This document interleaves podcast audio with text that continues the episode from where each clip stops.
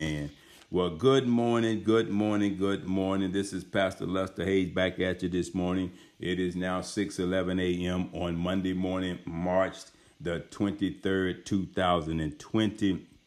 We give God praise, glory, and honor this morning. Amen. For all of our prayer partners, prayer warriors, intercessors, gatekeepers, men and women watchmen that stand on the wall to watch out for their cities, to watch out for what's coming their way, and to be able to stand in the gap and protect what's already given. Amen. In the blessings of God that have already been poured out upon you in your household. And we thank God this morning that you are overcomers this morning by the blood of the Lamb that was slain before the foundation of the world this morning who sits on the throne, who was and is and who's to come again. And you have his word as your testimony this morning. And you love not this old earthly life in this world, man, unto death this morning. You're not going to let it drain you, kill you, wear you down. Amen. Because you're looking for greater, my God, greater things to come in the Lord Jesus Christ this morning. So I want you to feel welcome this morning in Jesus' wonderful name this morning. We're going to be talking uh, this morning. I've just been so blessed and so full with what God is saying in my spirit this morning.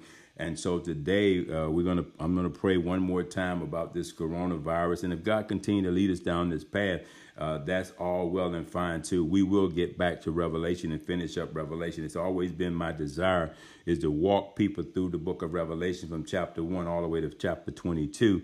And we're not going anywhere else soon until Jesus comes. So we'll get back there this morning. Just bear with us right now.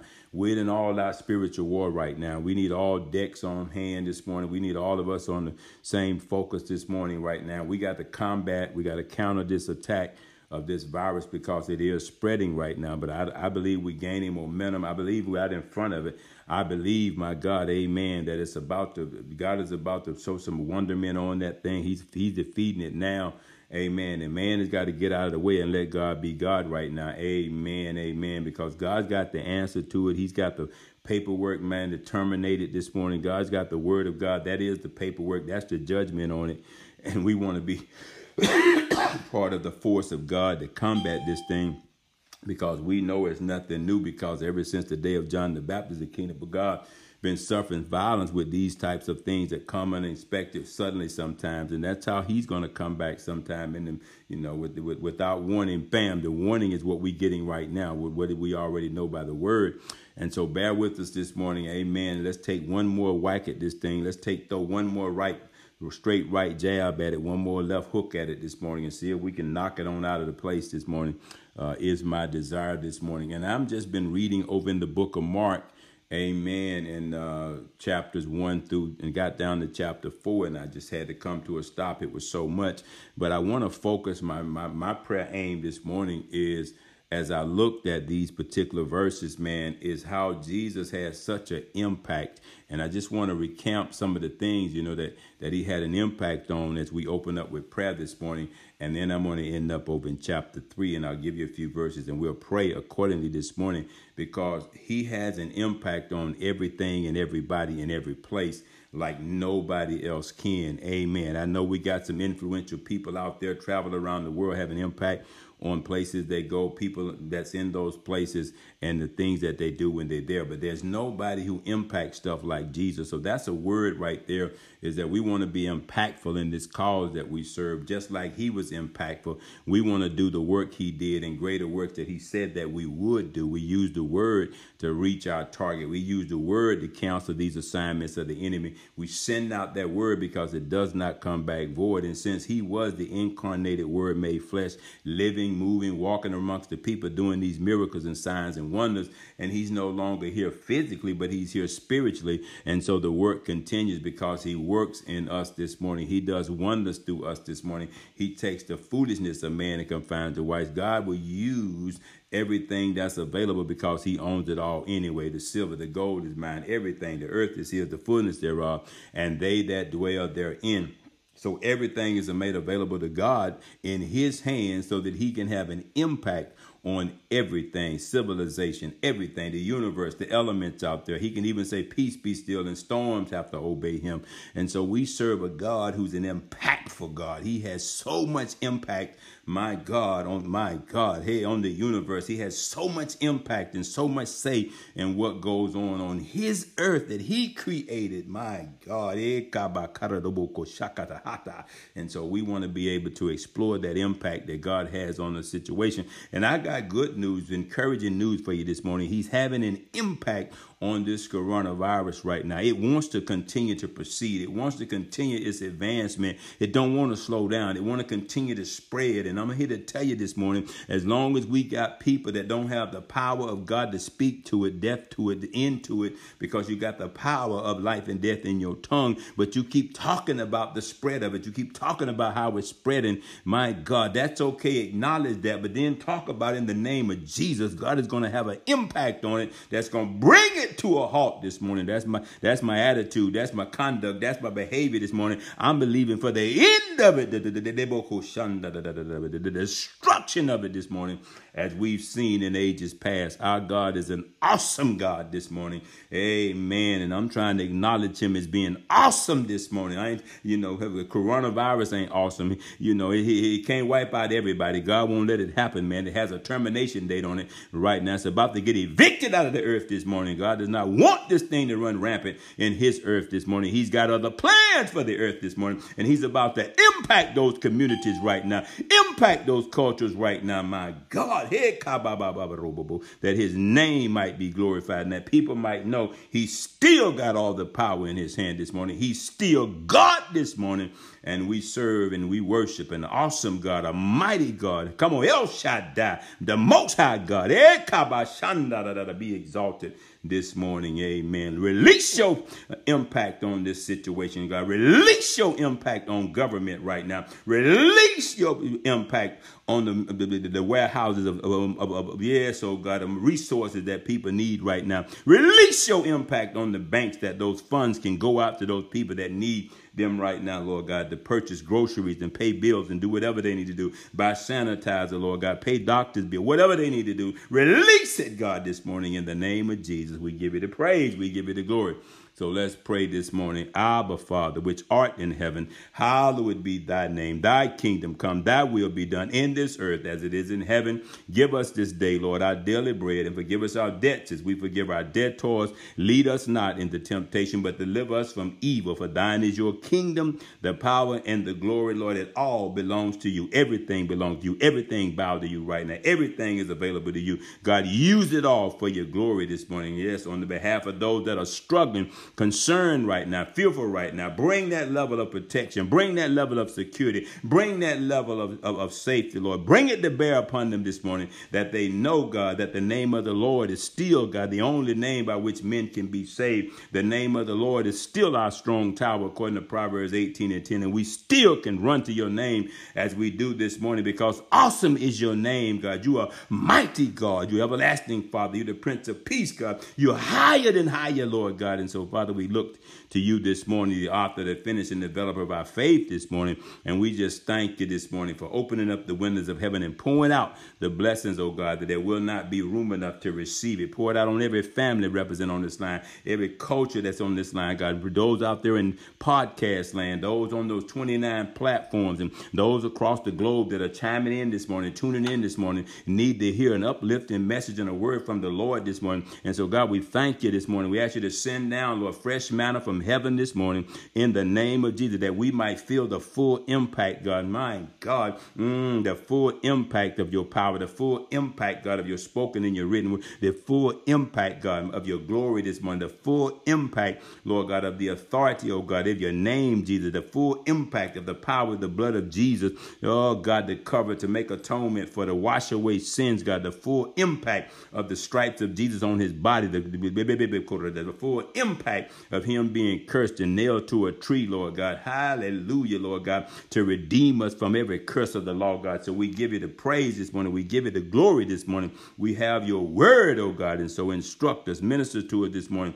God, give us that inspired word this morning. Let the unction of the Holy Ghost come upon each and every one of our listeners, our hearers this morning. And God, speak to their spirits, oh Lord God. Speak to the minds of people, God, this morning, and let them know, God, it's all good because the devil meant it for our bad, but you choose to turn it around and work it out together for our good. As we come this morning, feed us from on high, Father. We seek after your face this morning. We seek after your counsel this morning. We thank you for sending your word to revive us and give us life this morning. We thank you that at the entrance of thy word, according to Psalms 119, verse 130, Lord God, that the entrance of thy word, it give it light. And so, Father, we're about to be lit up, Lord. We're about to receive light from your word this morning because you say your word shall be a lamp unto our feet and a light in our path. And so we receive your word this morning to show us the way, Lord God. So quicken us this morning. Quicken our minds as you already have with the imparted prophetic impartation this morning. So, Father, we receive your word right now in Jesus' name. Amen. So let me just give you some rundown here on some impacts that Jesus is having on some different categories. And we know he's having an impact on this situation that is before us right now. And uh, like I said, I have been reading uh, the, the book of Mark, the Gospel of Mark, very phenomenal reading here. A lot of red in here, man, where Jesus is speaking. And so he's dealing with the counsel of some of his followers, some of his disciples, some of the, the, the scribes and the leaders, man, the elders of the, of the of the synagogues and temples and they're they're playing political games, they're playing religious games, they're playing all kinds of games trying to confuse Jesus. But you can't confuse the one who wrote the book. You can't confuse the one who's the book about. You can't refuse the one, my God, that put it all together, who made it all, created it all for his pleasure this morning because he already knows the end of a thing at the beginning of a thing. And so people can stop playing the little mind games. We need Jesus, y'all. We need to know what he said about these times. We need to know what kind of impact he can have on situations and circumstances, even before they develop sometimes and catch us by surprise. That's why we're trying to get out in front of this thing every morning at six o'clock. We're trying to get out in front of this thing, man, by looking at the books of Revelation and seeing what is to come so we can better prepare and equip ourselves as especially his followers this morning. So I'm just going to read a few of these impactful things that he's having an impact on all the way from back there during his day when he was physically on this earth teaching his disciples. We get to borrow from these lessons, man. We need to borrow these impacts and, and, and apply these impacts that he had on those civilizations, on this civilization, on those generations past, and on this generation and the ones to come. Amen. So I want to talk about this, this, this first level of impact he had and it's kind of over in the second chapter and i'm just going to hit that because that's not where i'm going to stay this morning. I'm going to go to the third chapter and that's where most of my text is going to come from. But i got to hit you these with these impacts. And i want you to think about impact. I want you to think about the impact that jesus can have on a situation the impact that he's had on our lives the impact that he's had on his world the impact he's about to have man on government on on all these religious people out there. He's getting ready to have a tremendous impact man in the name of jesus to just do some stuff right now, man, that people gonna know why he's so awesome. Number one, he Jesus has an impact on number one, Matthew, Mark, Luke, and John. Those are great uh, men of God. They wrote these books. They recorded what they witnessed when they were with him. He had that kind of impact on him, on them. And so it'd be good to read what impact read those books sometime in their entirety. I have, and I continue to do it. It brings so much strength because it shows the relationship as he walked with them and they walked with him and they hung out together. And we get to see the impact he had all the way from the time they stopped what they were doing. He interrupted their, their, their, their careers and they began to follow him and he made them fishermen of men. But the impact was so powerful that when he walked along the shores of Galilee and saw them going about their craft and about their trade and, you know, in, in their work spot, he just told him, man, look, take up your cross and follow me, and I'll make you fishermen of men. That impact was so powerful that they dropped what they were doing, man. I mean, they suffered financial losses because they gave up businesses to follow him, to walk in his footsteps, man, to follow him. Amen. Because he was always out in front. And as long as they followed him, he made them what he had declared he was going to make them. He made them fishermen of men. My God, in the name of Jesus. That impact was so awesome. That impact changed them. That impact can change people people today. That impact have been changing people every generation since that time. God has been bringing his covenant to bear, man, on generations. Amen. We just happen to be that chosen generation right now, man, that we are right in the cusp of what God is about to impact. And I'm so grateful to God this morning for this prayer culture this morning that we can rise at 6 a.m. and begin to see the impact that God is about to have on our listeners out there, man, on us on this line this morning as we go forward Amen. So he had an impact upon them, upon their friends. Amen. He even had an impact on the outcast that was there in the city with them, even the sinners that were there. He had an impact on them. Started right there, man, as, as he was with them. He had an impact on them. And then he went on to have an impact on other young disciples that began to follow him. And theologians came from everywhere to try to learn and to hear him. And they said, Oh, what wisdom, what words of wisdom he have. Such a young one when he was at 12 years old. And Joseph and Mary missed him and they went back. And there he was sitting in the temple having an impact on those great teachers, those great historians, those great theologians, man. And then he had an impact on every kind of individual, every kind of being, every kind of beast, every kind of animal. He even had an impact on Satan, y'all. He has an impact on everything that have breath, everything that move and breathe. He had an impact when he was out on the water, man. He spoke, said, Peace be still, and the storm had to stop. He has an impact on everything. He took the bite and the sting out of out of death, man. I'm here to tell you, he has an impact on life and he has a tremendous impact on death because he defeated it all in the grave. I'm telling you, he had an impact on on on my God, an impact, man, on Lazarus' dead body. He said, Lazarus, come forth. He has an impact on everything that he comes in contact with. And so we're seeing that. And also over in, um, you know, around about verse 22, he, he had an impact on religious people on their understanding because they didn't understand what's supposed to take place on the Sabbath. I'm telling you, man, he's the Lord of the Sabbath. He said it ain't about the day, but it's about the God of the day. And he had an impact on them. They wanted to put him in and have him put in in, in, in jail, man, because they was eating corn out there as they walked with him and they walked through the cornfield and they said, uh, we're not supposed to do any work on the Sabbath. We're not supposed to be eating no corn. We're not supposed to be doing all these things. And Jesus said, look at here, if your ox went out, would you go get him on the, on the Sabbath day? He said, okay, then what's better, man? Hey, that these people got needs. I'm supposed to ignore their needs and I'm the God of the Sabbath. He had an impact on everything he touched, man. And then we get down to chapter three is where I want to spend some time at, but not at these beginning verses, but in the beginning of chapter 3 of Mark, he had an impact, man, again, on the authorities, on the politicians, on their understanding, because they didn't know what true religion is. They don't even know today what true religion is all about. But he's always having an impact on every generation and every culture because he wants them to know, man, what he's about. Amen. He wants them to know how impactful he can be on situations, how he can impact what he can be on the outcomes of situations, the results of situations. If you just follow him, if you just follow his guidance, follow his instructions, you'll always end up in the place that you're supposed to be after the storm. Come on, somebody, looking back at it and wondering and amazement and all. And my God, our God is awesome. How did I get through that storm? How did I come out of that fire? How did I get out of that car that was tore all to pieces and total when it hit that tree in the woodline? How did I survive that tornado? How did I survive? My God, over there, man, on the floor, man, when the when that awesome 150 mile an hour wind went through and just swept things away. How did I survive? My God, it was because he had an impact on it. My God, just like he's having an impact right now.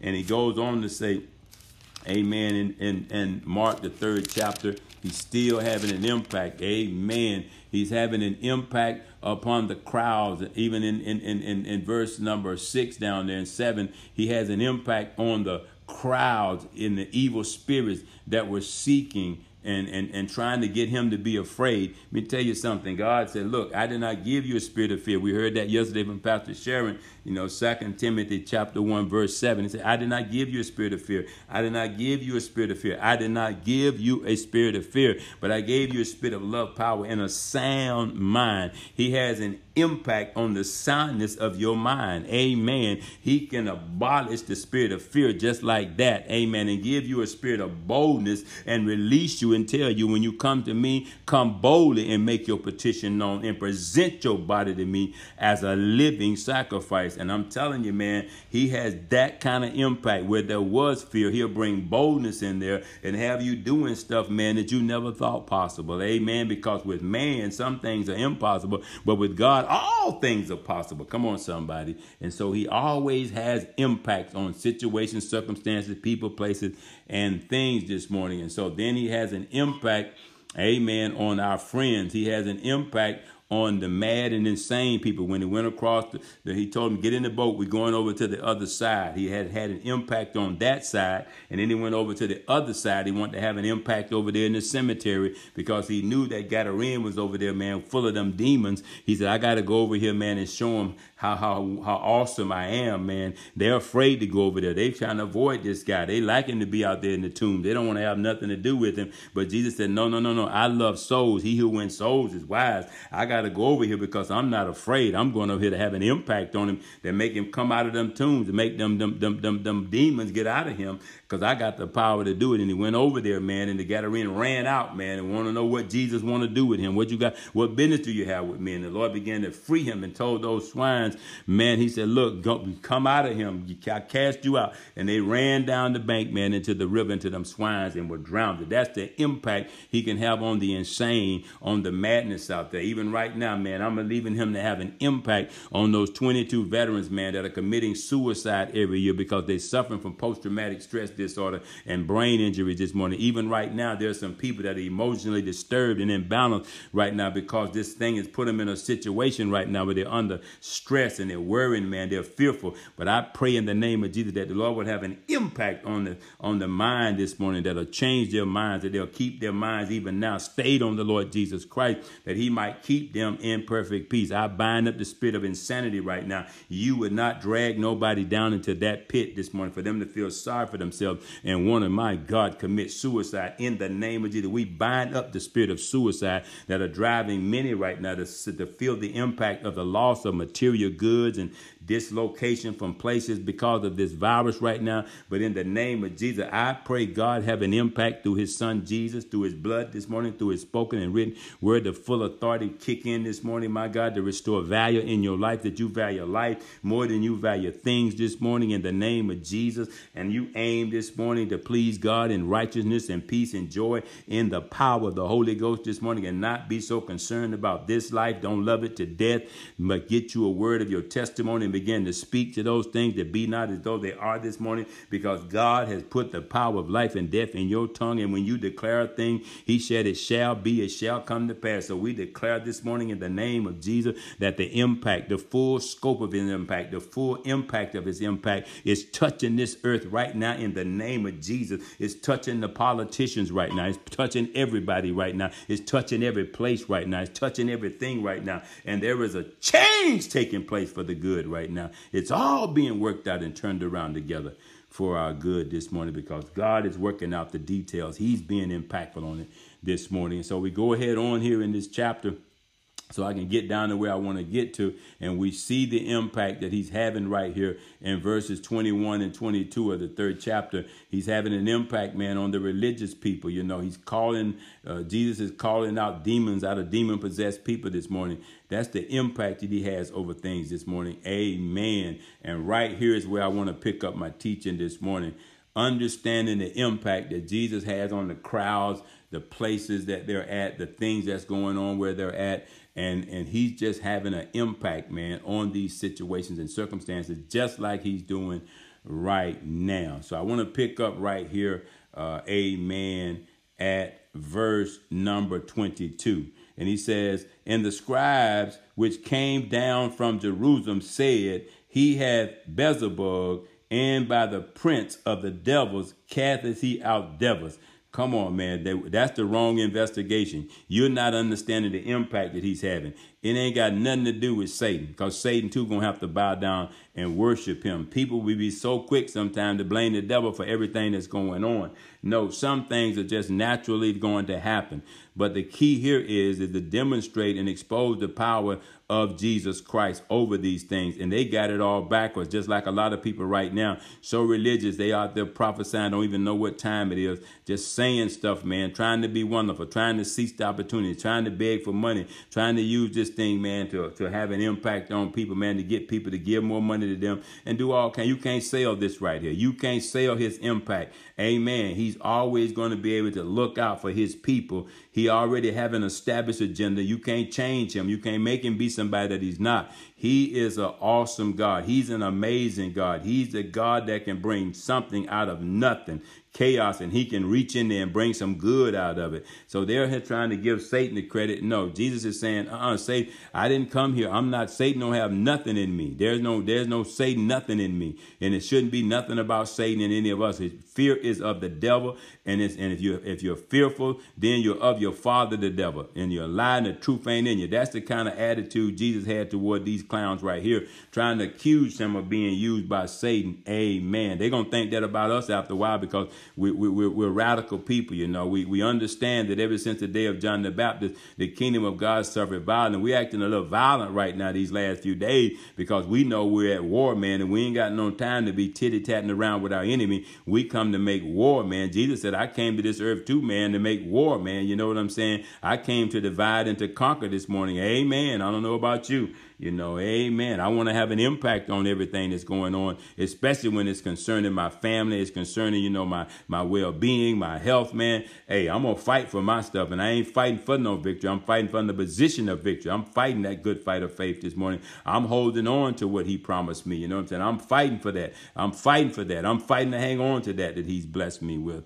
Amen. Verse 23, he says this, and he called them unto him and said unto them, in a parable. How can Satan cast out Satan? Amen. He letting them know right there. Y'all got the wrong focus. Have I not had the right impact on you? Have you not seen what I have done, the miracles I have performed? Satan ain't got nothing to do with this. He's not all powerful. He's not all knowing. He's not all present. He is not all but he don't love you. He hates you. He want to kill, steal, and destroy you. Ain't no way Satan can do this. He can't even cast his own self out. That's why I've got to come and do it and put an end to it. That's why I've got to come and have an impact on your life right now going forward in your generation. So he's working them up right here. You can see the awesomeness beginning to build right here of our God. Verse 24, he says, and if a kingdom be divided against itself, that kingdom cannot stand. So Jesus right now is rebuking them. Amen. He's saying there's so much strife in your heart right now. Same thing we're seeing right now, man, across the globe. I've never seen so many churches so divided against each other.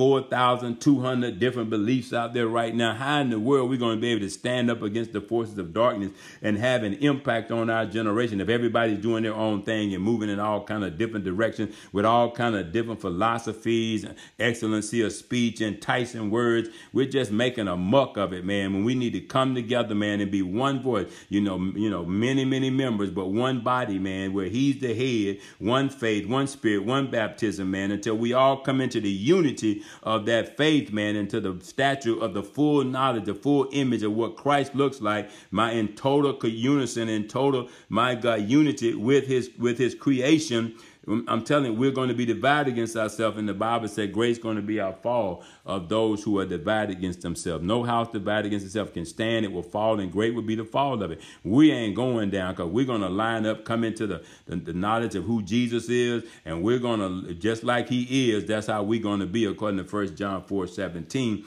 because we're going to line up, man, with what's going on in heaven. We're praying that his will be done in our lives here in this place, just like it is in heaven. And we're going to do that until we come into the unity of the faith and the full stature of the full knowledge of who he is. And we want him to impact us and establish us right there until he comes and reign his righteousness over us. Amen. Satan can't cast out Satan. There's so much strife, man, and so much stuff going on in their hearts. They just want to do something so bad, man, to, to, to, to accuse Jesus, to point a finger at Jesus. You got people out there right now. Y'all stop praying, man, and y'all start doing. Y'all start giving out food. Start doing this. Start doing that. Enough prayer. Put some legs on your prayer. Make your prayer walk. Oh, our prayer is having a it is having an effect because James said it's the effectual fervent prayer of the righteous that availeth much. Amen. I don't mind passing out food. We give away stuff right now. We make donations and contributions. And see, people start talking to promote strife because they don't know what you're doing because you spend so much time getting your message out there, spend so much time in prayer. See, we can do more than one thing at a time. Come on, somebody. Y'all need to hear me up in here.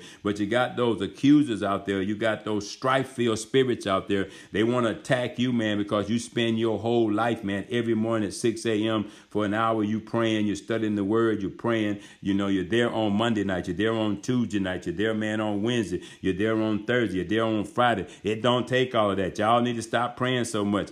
If we stop praying, we are already doomed. Come on, somebody. We can't stop doing it. So take your strife, take your divisive spirit, and go on down the road because this is now my life. He saved me for this. Amen. Verse 25, he says, And if the house be divided against itself, it says it right there you know, that house, man, shall not stand. Amen. Verse 26, it even gets better. Let's see how Jesus conclude his impact. Let's see how he brings his the finale. I love the finale, man. I love the finale. You know, I love the, you know, the big celebration when it's all said and done. Look at what he says right here and how he concludes this argument, you know, about his impact he's having on people, places, and things right here in this chapter. He says in verse 26 And if Satan rise up against himself and be divided, he cannot stand, but hath an end. That's the conclusion. That's what Jesus said. You know, Jesus is having this impact on their minds right now. Let him have this impact on your mind right there. There is an end to this thing. Come on, y'all. If Satan is trying to steal some play here, it's coming to an end. He ain't trying to exalt nothing in our minds. We know how this thing's going to end. He's going to fall again. You know, he's already defeated. Jesus already made a show of him openly, already spoiled his principalities. You go over there and read, uh, I think it's in the, in the Philippians 2.15. He already said, I made a show of you openly. I already spoiled your principality. You are in change right now, man. You go read Revelation 12, and I think it's verse 5 and 6, and see where Satan is at right now. He's in change, ready to be released on the earth right now, you know, before Jesus' second coming. And so he's got these little wimps and evil spirits out there right now going about harassing people to and fro, seeking whom may they, they may devour. But we already know his end. It's already been determined because Jesus has already had an impact on what he can do. He's already defeated him. You know, he's already, he said there's always going to be enmity between the son of the, the seed of the woman and Satan. Always, always. That shouldn't throw us off. We shouldn't be surprised by that but he's already defeated. And what he's trying to do right now is going to end. But what God is doing will never end. He's letting you know that. You know, he's already determined the end to it. He's the Alpha and the Omega, the beginning and the end. You know, though thy beginnings are small, yet shall thy latter end be greatly increased. Job, Job 8 and 7. So we got we got the scoop on this, y'all. You know, we know the impact that he's having right now. Amen. So Satan will be destroying his own kingdom. Ain't that something? God will use that stuff, man. I'm telling you, against you, man, Satan. You know. Let's go on verse 27. No man, now he's talking to us right now. He's talking to his followers right now. He's speaking to our generation. He says, No man can enter into a strong man's house and spoil his goods except he will first bind the strong man and then he will spoil his house. So he's rebuking them again, and he's saying this here right here. He said, "Hey, look at here. You out here, man. You know, trying to fight uh, spiritual battles, man, with physical weapons. You out here, man. You know, throwing punches in the air, man. But look at here. I've given you power." Okay, to bind things on earth. Whatever you bind on earth is bound in heaven. I've given you power that whatever you release on earth, it's released in heaven. You have to understand the devil is the prince of the air. We are in this world, but we're not of this world. Our job right now in this house called world, called earth, is to bind the works of the adversary. We use these lines of scripture. Some of you may think I'm I'm I'm I'm covering too much territory right now. No, this is going to have an impact because this is going out on podcast. This is going out all over those places where we have influence. There are things that are being tied up right now by these scriptures that I'm declaring out there right now. People's thoughts in their minds that shouldn't be there are being tied up right now. Amen. They're not going to be twisted, tossed, and. Um, we're going to arrest some things right now because there's high things all the time that's trying to exalt itself above the knowledge of who God is. And have got a lot of people out there right now impacted in a wrong way, in a different way. And we're this morning going into the spirit realm, into these spiritual places, my God, and we're tying up some of the advancements of the devil. We're tying up, tying up some things this morning that he want to use, man, to try to destroy and to kill and destroy God's people. And you take these scriptures. This is how I envision things that I've got line upon line, chapter upon chapter, precept upon precept. I can just take it off this pages and I can wrap him up, man, and tie him down and tread upon him and whoop on him, man, that he'll know God ain't nothing to play with. God's people ain't nothing to play with because he said one can put a thousand to flight and two ten thousand. And man, there's a lot more of us right now, man, than just what's on this line right now. But we don't know how to fight and win because we don't know what weapons to use. Because we got to understand the weapons of our warfare, they're not carnal, but they're mighty through God to the pulling down of strongholds, busting up evil foundations, chasing demons off, man. There is an anointing upon us, man. It is for destroying the yoke. And Father, we pray this morning in the name of Jesus, just like you had an impact on those cultures. You came into places, cities, and towns. God, you went into synagogues and you bind up, you tied up, you turned over tables of money changers. You say your father's house shall not be a house of merchandise, Lord. And you took out your whip and you began to whip you, Lord God. Hallelujah. You cleaned the house. You said, My father's house shall be a house of purity. My father's house shall be a house of power. My father's house shall be a house, my God, of perfect praise. You said, My father's house, my God, shall be a house of prayer, God because you want to tie up what the enemy is trying to do, God, and you want us to pray that word. Use that word to tie him up. Use that word to go in and spoil, Lord God, his goods, God, and, and, and take over that situation and that circumstance, Lord God. And so, Father, we thank you this morning because you said Satan's kingdom has to be breached by the people of God. We are breaching. We're advancing. We're taking territory. We're claiming territory this morning that he thought he had influence in. We're in various places right now, and walls are coming down. Come on, somebody. Walls are coming down. Come on, somebody. Walls of Jericho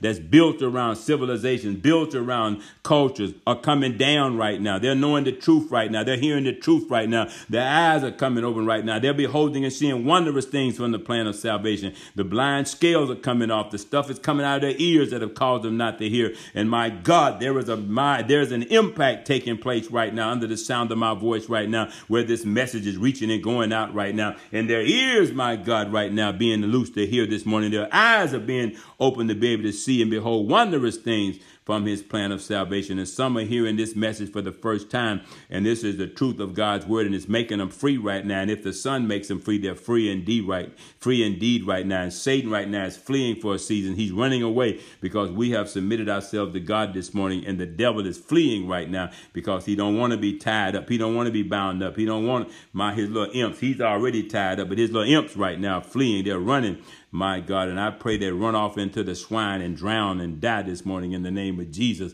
Amen. In verse 28, he goes on to say, Verily, verily, I say unto you, all sins shall be forgiven unto the sons of men, and blasphemy wherewith soever they shall blaspheme. Look, when the Holy Ghost is speaking, don't you get in his way. You let him speak. Before Jesus come back, there's going to come a great falling away. Apostasy is going to hit this earth. May have already hit it. I don't know. We was in Revelation to find out. But we do know there's something going on right now. But he said, whatever happens right now, whatever's going on right now, amen, don't let it cause you to commit the sin of blasphemy. And what the sin of blasphemy is, is this. When you are faced with a crisis, when you're faced with a situation, when you're faced with a phenomenon, when something happens that is almost impossible to find words to try to explain what's happening, you got to go to the Word of God. Because once you go to the Word of God, remember, the Holy Ghost is going to show you things to come. And if you don't go by what he shows you to come, what he brings to your remembrance of what Jesus already said was going to happen as we examine the scriptures, if you don't accept that as truth, as revelation, then you will blaspheme against the Holy Ghost. And that's what blasphemy of the Holy Ghost is. It's that time that's coming in our future where we're going to be faced with things we're faced with right now in these end times. And we got to know what the scripture says. We got to be prepared to give that answer. Because if I try to lean to my understanding, if I try to give a false prophecy or give some false idea or some philosophy or some wonderful tradition, based on nothingness, then I've just blasphemed the Holy Ghost. I got the Spirit of God in me. You got the Spirit of God in you. And He will speak. He will bring things back to our remembrance. He'll flush things out of your spirit. And if you hid the word of God in your heart, you won't sin against God. You'll just go with what God says. And that's it. That's all He wants us to do. What did God say about it? This is how we're going to bind the strong man. This is how we're going to spoil his goods. We're going to tell him what thus say the Lord. Well, if I'm going to tell him what thus said the Lord, all those others who don't follow Christ, to have the right impact so that God get all the glory, we got to give him his word. We got to publish the scripture. We got to declare it. We got to tell it on the mountaintop. We got to tell it in the valley low. We got to tell it everywhere we go. God wants his people to know the truth. So let's get these last two verses right here. And it says in verse 29, But he that shall blaspheme against the Holy Ghost hath never forgiveness, but is in danger of eternal damnation. That's what it comes down to. God right now is having an impact on our society. He's having an impact on the world right now because he's trying to get everybody, man, to come to him now. Turn to him now. Don't turn to your own understanding. Don't lean to your own understanding. In all your ways, acknowledge him and he will direct your path. Even through this this this period of attack right now by this coronavirus and all this other crazy information that's being spewed out there. It is having the wrong impact on the minds of the people. And Jesus is saying, if you look at my track record, go back and vet me you see the impact that I had on every class of people, you know, all the way back. You go back to chapter one of Mark and read all the way up to where we at right now. And you will see over and over again the multitude of challenges and things that tried to oppose who Jesus was. And he had an impact on them, and the outcome was incredible.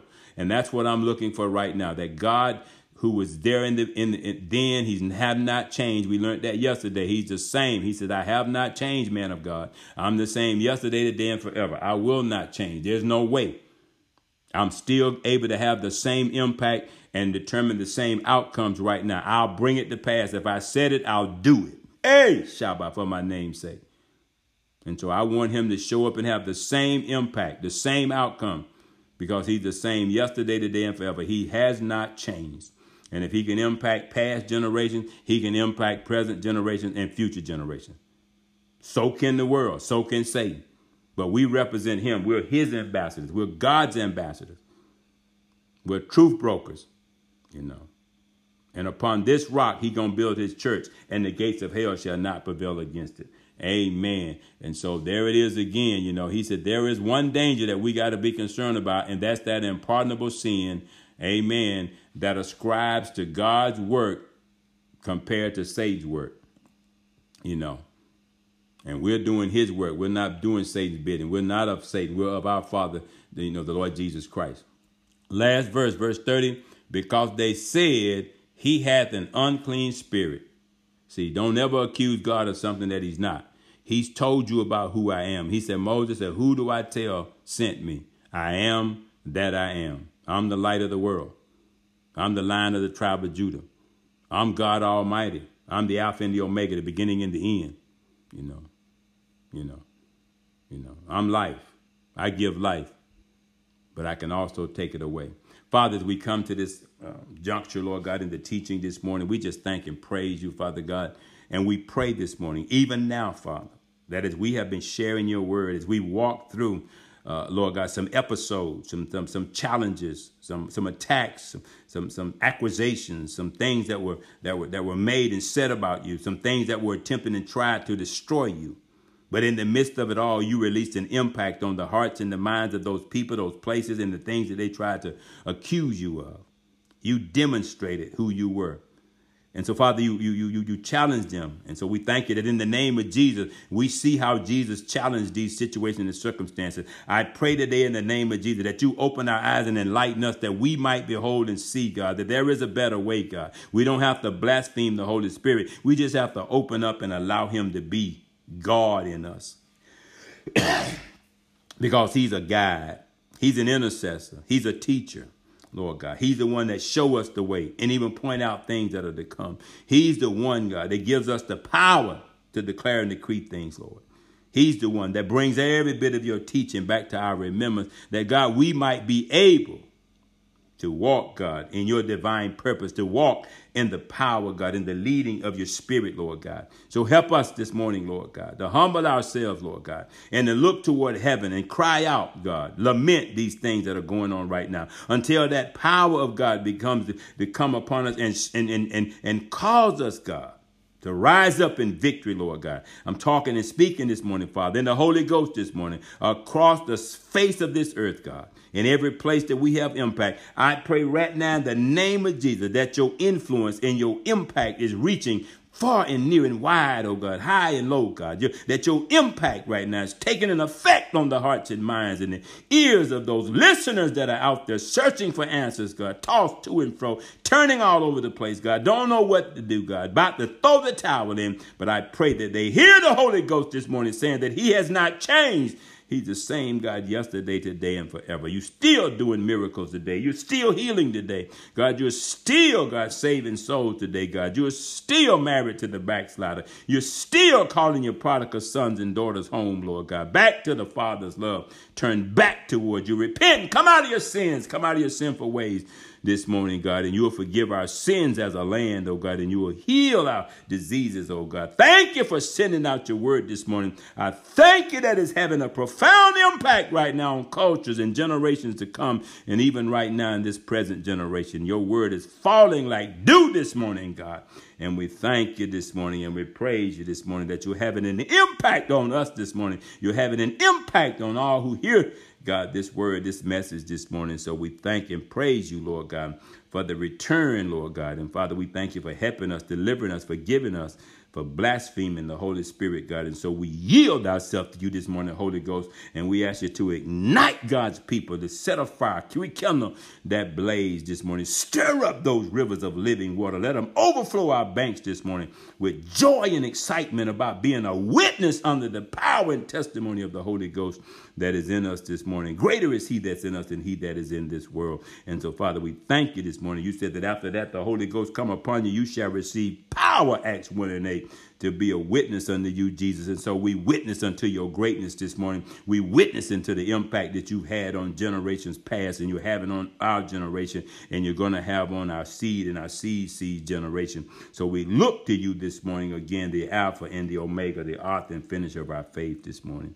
And we trust you wholeheartedly this morning. We bind every attempt and plan of the enemy right now to deceive many we bind him right now. We tie him up with the truth. We tie him up with your scriptures this morning, Lord God. And we declare what we know about him, that he's already defeated and under our feet this morning. Thank you in the name of Jesus for giving us the power this morning to tread upon serpents and scorpions and over all the power and the works of the adversary this morning, God. We thank you for giving us the victory through our Lord and Savior Jesus Christ.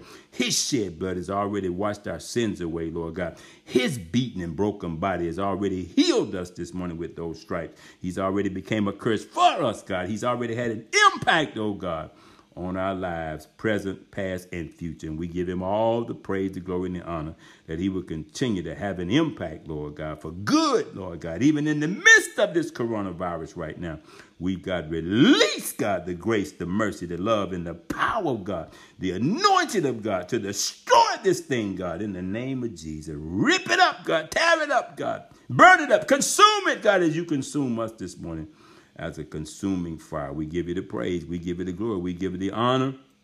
And so, Father, we thank you. Let it be an outpouring of your spirit today on all flesh in all places, Lord God. And let us feel that protection, Lord God. Go into the halls of Congress and pour out your spirit. Go into the Oval Office and pour out your spirit, Lord God. Go into all these governorships, these mayorships, oh God. Go into all these continents where you got kings and queens and pour out your spirit, Lord God, on all that flesh, Lord God. Consume it this morning is our prayer, God, and liberate your people, Lord God. Let them know that you're God. Free them.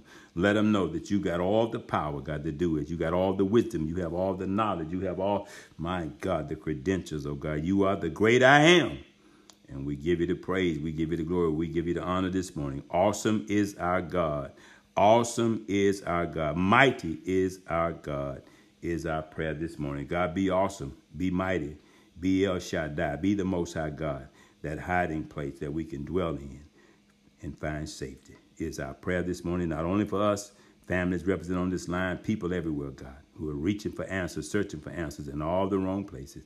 May they turn now to you, God, and look toward heaven that they might receive the help they need. In Jesus' wonderful name is our prayer this morning. Amen and amen. Yeah, praise God. Amen. We truly thank God, amen, for another wonderful day. Praise be to God on this Creating a Prayer Culture for God podcast, prayer line, lifeline. Praise be to God. Thank God for everyone tuning in this morning. Amen. Being committed. Amen. That's the key word this morning. Just being committed for Christ. Amen. For Jesus Christ. Amen. Dedicated. Amen. Dedicated in this walk that we have for God every single morning that we get on 6 o'clock a.m. We're never missing a moment. We're never missing an opportunity. Praise be to God. Because it is truly bringing an impact on our lives and is bringing an impact on the world as the people that is that is living in this world on this earth. Amen.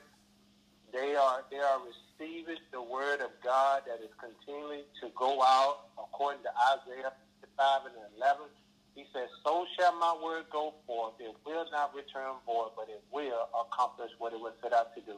So we're so grateful to have another day worship, to praise God, amen, to seek God, to know God, amen, to understand, amen, everything that is going on in the earth. And I thank God for everyone coming on each and every morning, being committed, amen, committed to the calling that God has on your life, amen, because he said, according to Jeremiah 29 11, and you can go back and look the scripture up, but he said, for I know the plans that I have for my people, plans for peace and not evil, plans for you and I to have an affected end with a hope and a future. Amen. That's God's plan for our life, for we to have a hope and a future. So regardless of what's going on in the earth with the coronavirus, with all other different types of disease and infection and calamities and, and things that, that people are doing to create new sin that's on the earth, we thank God, amen, that we're saved by the blood of Jesus Christ, amen. He was a slain lamb, lamb that was slain for the foundation of the earth. And we thank God, amen, for his presence through it all, through the situation we're facing right now. Praise be to God. We thank God for it, God. And I thank God, amen, that you open up your ears and your eyes this morning and throughout the day, amen. Let this word register in your heart that it shall not fall on fallow ground. Amen. So praise be to God. Thank you for your opportunity. Amen. Tune in and chime in on the Creative Prayer Culture for God prayer line podcast. Amen. Lifeline hospital. Amen. A resource. Amen. For you to come back to restock. Amen. On your spiritual armor, your spiritual tools. Amen. That you would need in order to live in this dark and desolate world for the Lord of the, the Lord of God, amen. His word says that we do not wrestle against flesh and blood, but we wrestle against the spiritual wickedness and principalities of the dark and heavenly places, thanks to God. And this is a spiritual warfare that we are fighting, amen. We're not only fighting in the physical, but we're fighting in the spiritual realm, amen. And he said that our weapon of warfare is not carnal, but it's mighty through God of pulling down strongholds. Amen. God is pulling down strongholds with his word. And that's why we tune in every day, amen, so that we can get that spiritual uh, uh, tool that we need to pull down these strongholds because God is moving in the earth, amen. Regardless of what you hear on the news, regardless of what you hear on social media, regardless of what you hear by he say, she say, amen. You stand on the word of God, amen. You stand on his word, amen. His word is making an impact on everyone, amen. Every person, place, and thing in every generation, as Pastor Lester from yesterday had taught us, amen, according to Mark chapter 3, start with verse 1 through 30, about the impact that Jesus made on all all things that's going on in this earth. And please put your phone on mute, please. Praise be to God. Jesus Christ impacts every person, place, and thing in every generation. Now, watch this. He said every person. Amen. That means everybody. Amen. It rains on the just as well as the unjust. The wheat and the tares got to grow together. He said every place. So no matter if it's here in America, in this nation, all over the world, in Italy, in China, in Japan, in Brazil, amen. He said in every place, amen, and everything. So everything that is moving in the earth, Jesus is impacting every person, place, and thing. And I love how he said every generation. Amen. Did y'all catch that yesterday? Amen. Every generation. That not only means our generation, what we're living in right now, thanks to God, but remember, God said he is the same God as today, yesterday, and forevermore, according to Hebrews chapter 13 and 8. So God said every generation, thanks to God. Oh my God, I just leaped in my spirit when I heard that message yesterday. Every generation. That means that we're prepared not only for ourselves, but our seed seed. Amen. Our children's children. Amen. You got the people in the world right now in certain states where they said they just uh, cancel out school for the whole entire year. But I bind that up in the name of Jesus because that is not going to happen, amen. It is just a trick of the enemy. But our God, amen, will supply all of our needs according to his riches and glory through Christ Jesus in every generation. So we're not only looking out for ourselves, but we're looking out for our seed, our children's children. Amen. We can't use up all the resource in the earth. Amen. The United States, if they continue to use all the resource that they have right now, it's stated that in, in less than 11 years, thanks to God, they would have been uh, used up all the oil, all the coal, all of the, the natural resource, the trees, everything will be wiped out if they continue to, to operate in this high demand that people are looking for. So that's why we got to continue to pray. We got to continue to seek God, amen, because the enemy is not going to come to steal, kill, and destroy our next generation, amen, because God be for us. Who in the world can be against us? So praise be to God as we go on, amen. And I and I share with you all from yesterday from Pastor Lester, amen. He talked about Jesus Christ impact every person, place, and thing in every generation. And he came out of Mark chapter 3, verses 1 through 30 in the King James Version. I, I, I applaud you that you go back and, and read that, amen, listen to it on our Creating a Prayer Culture for God podcast, amen, because it is truly lining up with the will of God, amen. That's what we're doing. We're coming on every morning, and it don't we don't consider it to be robbery. We don't consider it to be a hindrance. We love to come on every morning, all day. We can do this all day, amen. And y'all see it, amen. You see it in the spiritual realm, amen. You can see that is what it's coming down to, amen.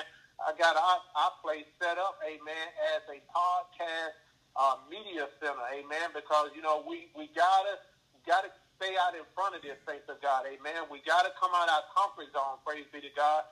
So I just took all the equipment that I had from the church, amen, and I bought it here at the house, amen, and set up a podcast media center so that we can get a clear message out to the people, amen, because we want people to know that we are still praying, we're still seeking God, we're still yearning for God in his way of doing things in the earth. And we know that God said that he would never leave us or forsake us that he will be with us even to the end of time. Amen. And this is not the day of the being of the end of time. Amen. This is not the day. So we're going to go into our Lord's Prayer at the same prayer. When the disciple asked Jesus, Lord, how do we pray? What do we pray for? And Jesus made it so simple to him, amen. And he taught them how to pray. He said, Our Father, which art in heaven, hallowed be thy name. Thy kingdom come, thy will be done on earth as it is in heaven. Give us this day our daily bread, and forgive us of our debt, and we forgive our debtors. And lead us not into temptation, but deliver us from evil. For thine is the kingdom and the power and the glory. God, it all belongs to you. You own everything in the earth. You are Jehovah Jireh. You are our provider. You are Jehovah Nissi. So, Father, we thank you in the name of Jesus for waking us up this morning, giving us another opportunity, Lord, to pray, to seek your face, Father God, to find you, Father God. You said, according to Jeremiah 33 and 3, if you call upon me, I will answer you, and I will show you great and mighty things, things you do not know, but I will reveal those things to you in the Spirit. My God, in the name of Jesus. So, Lord, we thank you, Father God, for your presence, God. We thank you, Father God, for seeing everything that is going on in the earth and being control of every sign and wonders that is happening in the earth, Father God. You said, blessed are those who seek, Father God. My God, you said, blessed are those who seek, they shall find, Father God. So, God, we thank you in the name of Jesus, Lord, that those who seek, Father God, your faith, to seek your will, Father God, that they continue to stay on this Create a Prayer Culture for God podcast, prayer line, and continue to chime in, continue to be dedicated, committed, Father God, to your word, Father God, my God, we thank you in the name of Jesus, God, that we send this word out, Father God, that every hearer endure of the word, Father God, that you said faith coming by hearing, and hearing is the word of God. So, Father, we thank you in the majesty name of Jesus Christ. We pray, Amen. Praise be to God, Amen. As we stated before, Amen. The message that Pastor Lester talked and prayed about yesterday in Mark, amen, chapter 3, 1 through 30, amen. I advise you to go back and look up that scripture, amen. It's a whole lot of good nuggets in there. I'm still chewing on it right now, praise be to God, because every word of the Lord, amen, is good. According to Psalms 34 and 8, amen. It said, taste and see that the Lord is good, amen. And he is truly good to all of us, amen. He has woken us up this morning, praise be to God, and started us on our day. Amen. As we send out his anointing that destroys the yokes and the strongholds of his people. Amen. I want to turn your attention, amen, today, praise be to God, in Mark, amen, I'm sorry, in Matthew chapter 12 and 38. That's Matthew chapter 12 and 38. Praise be to God. And we're going to be talking about this morning, amen, I talked about an impact how Jesus impact every person, place, and thing in every generation. I got to keep saying that, amen, because it's so awesome, amen, that the word of the Lord, amen, always come like fresh manna from heaven, amen. And we're going to talk about the desire for signs, amen, as we see it in the earth right now. Everybody desires for signs. They desire to hear, to see what the, the president is doing. They're trying to find out what is this leader doing about this coronavirus? They're trying to find out. Okay, uh, y'all y'all had a session yesterday, and you said that the checks was coming. You got people actually standing and looking out the window for the mailman to come, for them checks to come. But my God, if you look to the hill which coming your help, your help coming from the Lord. Amen. We ain't depending on nothing from man. Amen. What can man do to us? Amen all of our resources, sources come from God, saints of God. Amen. So I tell you, saints of God, you look for a sign, but desire the sign to come from God. Amen. Look and see and taste and see that the Lord is good. And it's stated in Matthew chapter 12 and 38. Amen. It says, Then some of the scribes and the Pharisees said to him, Teacher, we want to see a sign. There was a testing. They need, they wanted to see a miracle from you, proving that you are what you claim to be. My God, they try to put Jesus Christ on the spot. You can't put God on the spot. God is El Shaddai. He's Elohim. He's Jehovah Jireh. He's our provider. Amen. You don't catch God by surprise. Amen. God can do whatever he wants. Remember I told you in Hebrews 13 and 8, he's the same God as today, yesterday, and forevermore. He's the same God that provided us signs and wonders, amen, for Moses, for the children of Israel to come out of Egypt, amen, and he parted the Red Sea, amen. They walked on dry ground, praise be to God. He even had a sun by day and a moonlight by night, amen, and a cloud to cover them throughout the day. He brought down fresh manna from heaven, amen. He, he instructed Moses, amen, to strike the rock and water came out, praise God, fresh water. So he feed, amen, he feed us with his word, amen. His word is life. But here they were trying to uh, uh, test him, amen, to see if he can prove that there is a sign out there for him to claim who he is. He already God, amen. But he said here, but he replied and said to them, an evil and adulterous generation that is morally unfaithful to God now, crave and demand a miraculous sign. That's what they wanted. They wanted to see a sign. They wanted to see some type of movement or change in the atmosphere as what the people on this earth is looking for right now. They're looking for something to happen, boom, right now. They want something to drop out of the sky so they can see, okay, we know that he is a true and living God. But watch this now. Jesus is so wise. He said, and crave and demand a miraculous sign, but no sign will be given to it except the sign of the prophet Jonah. Y'all remember Jonah, for as Jonah as was three days and three nights in the belly of the sea monster, so will the Son of Man be three days and three nights in the heart of the earth. The men of Nineveh will stand up as witness as the judgment against this generation. Remember, Pastor Lester said, every generation, this generation, and we condemned it because they repented at the preaching of Jonah, and now something greater than Jonah is here. He's trying to inform there. If you go back and look at the word in the book of Jonah, amen, you will see when Jonah was was was cast out, amen, and he he got cast into a large fish. It didn't say what type of fish it was. It just said a large fish. Go back and read that. Praise be to God. But he got cast out, amen, because Jonah did not want to do what God required him to do. Now, in this sense, praise be to God, Jesus, amen, is going to be sit, sit down to the belly of the earth, amen, inside, praise be to God, and he was telling them that someone greater than Jonah is here right now, standing in front of you. It's the King of Kings and the Lord of Lords. And he goes on and said in verse 42, the queen of the south, which was Queen Sheba. Y'all remember reading in the word, and amen, when Queen Sheba came up, amen, and she had to, to test, amen, David to see, I'm sorry, Solomon, to see if he was all that everybody claimed him to be as the king, amen, that sat on the throne.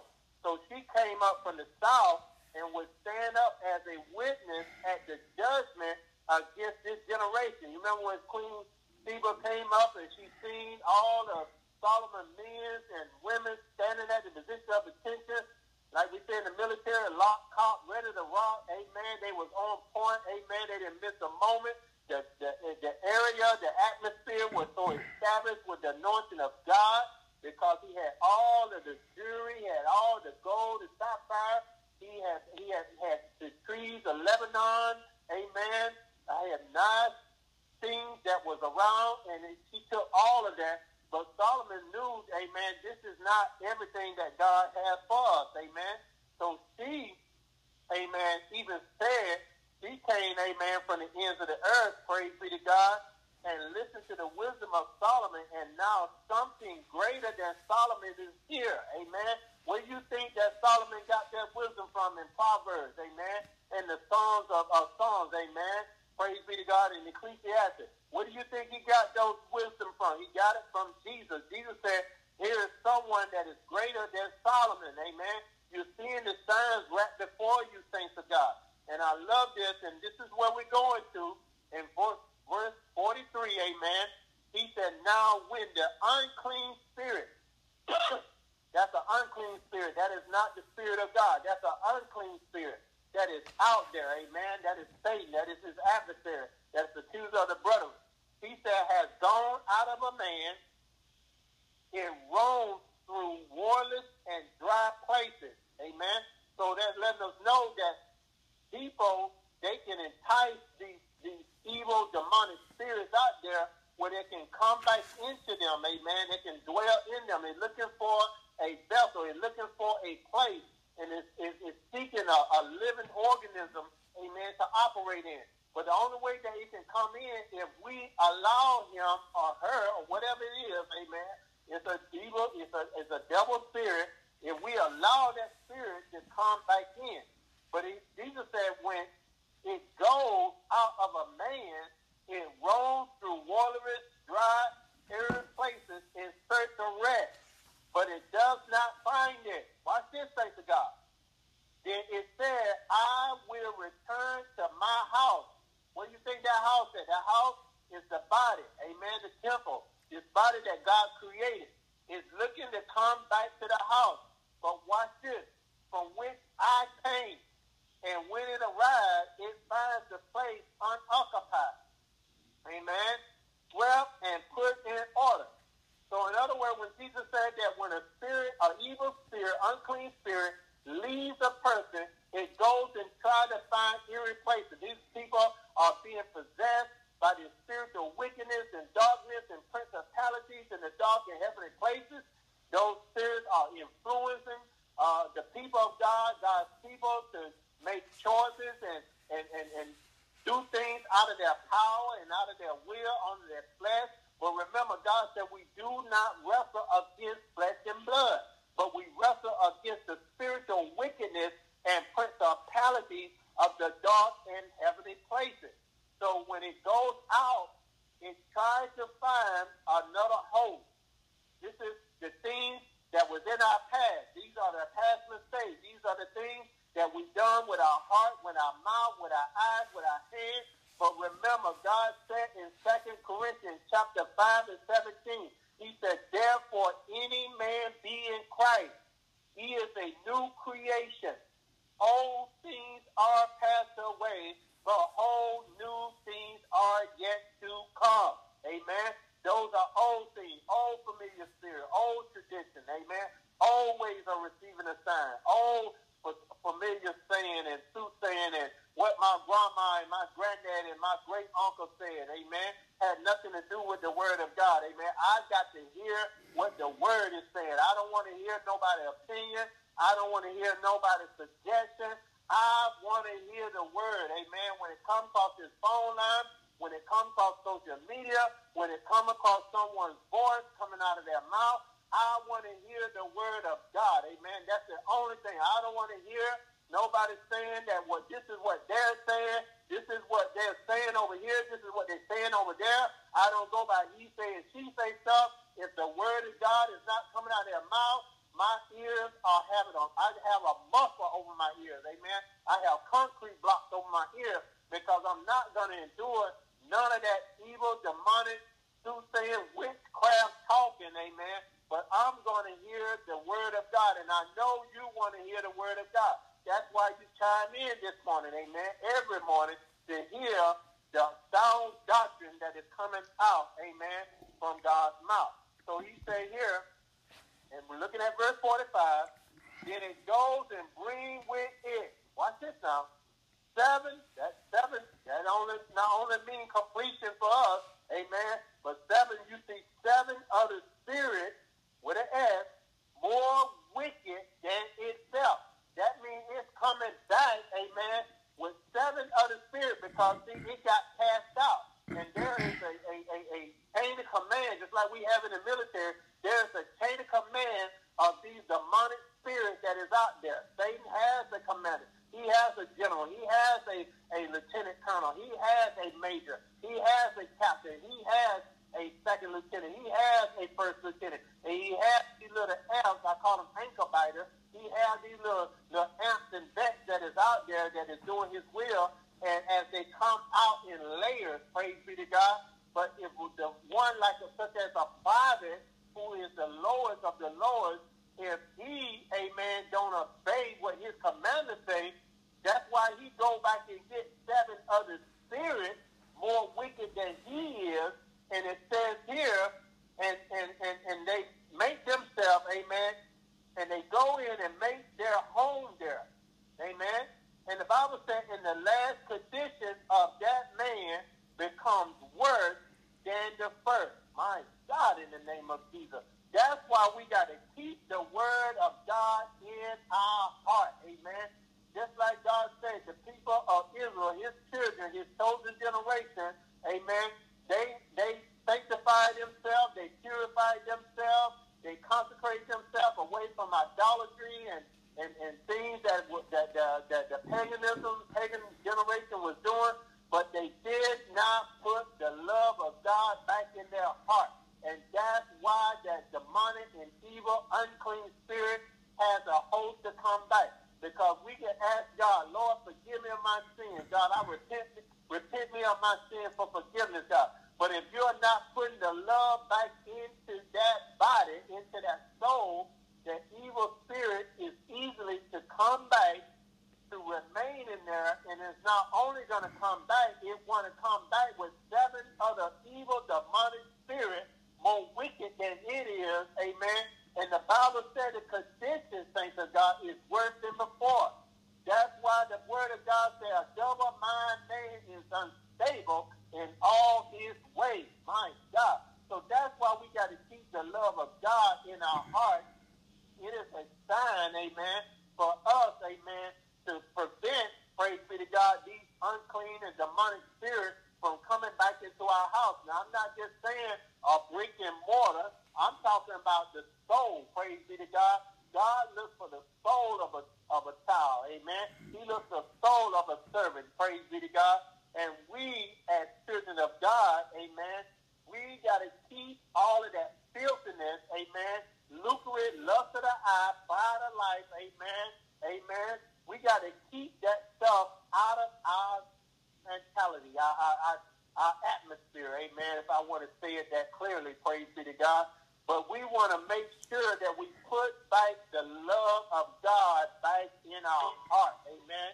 When we give, when we give our life over to Christ, amen, that is the first beginning, amen, because the Bible says that we must work out our souls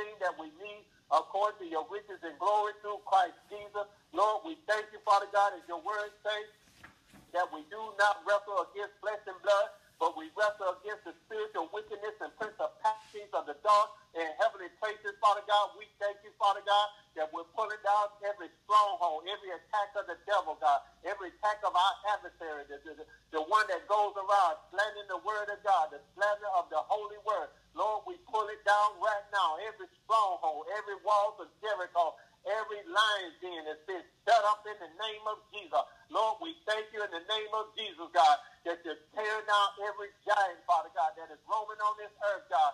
This beast, this giant, this, this spiritual wickedness of this coronavirus, God. We're pulling it down right now in the name of Jesus because it has no dominion, it has no power.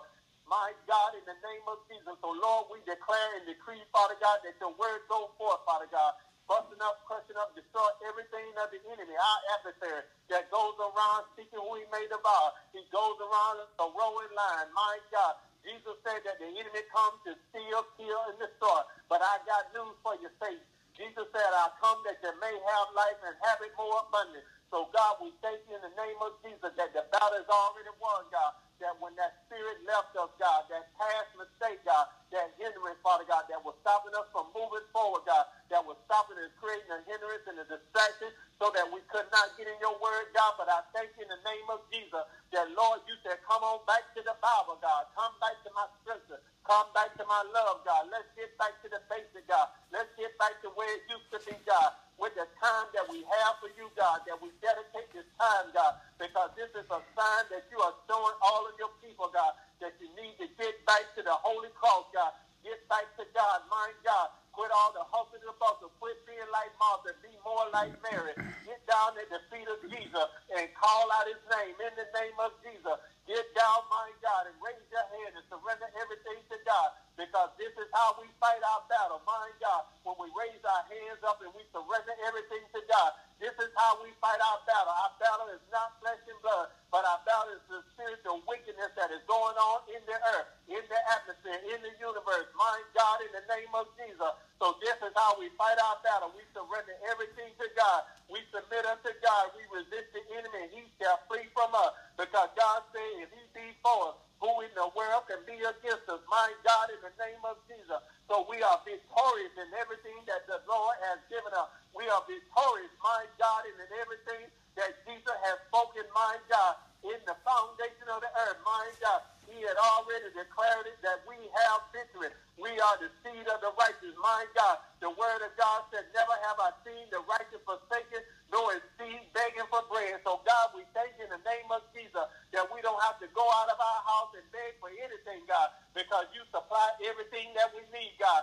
Fresh manna from heaven, God. It is the word of God that we live on. My God, in the name of Jesus, he said, heaven and earth shall pass away, but my word shall stand forever. So, Lord, we're standing on the hilltop. My God, in the name of Jesus, we have used what you have required us to use, God, which is the unadulterated sound doctrine, the word of God that was written before time, and those things that was written for our love and comfort of the scriptures, Father God, that we may have hope, God. We thank you in the name of Jesus that this word was written by the inspiration of the apostles and the prophets of the old, Father God. And God, we only listen to what your words say, God. That is the only sign that we have in our heart, God. That's the only sign that we need in our heart, God. So, God, we give you the honor, we give you the praise, we give you the glory, God, for giving us this opportunity to be committed in your word, God. My God, in the name of Jesus, it is an action, Father God. Your sign is an action.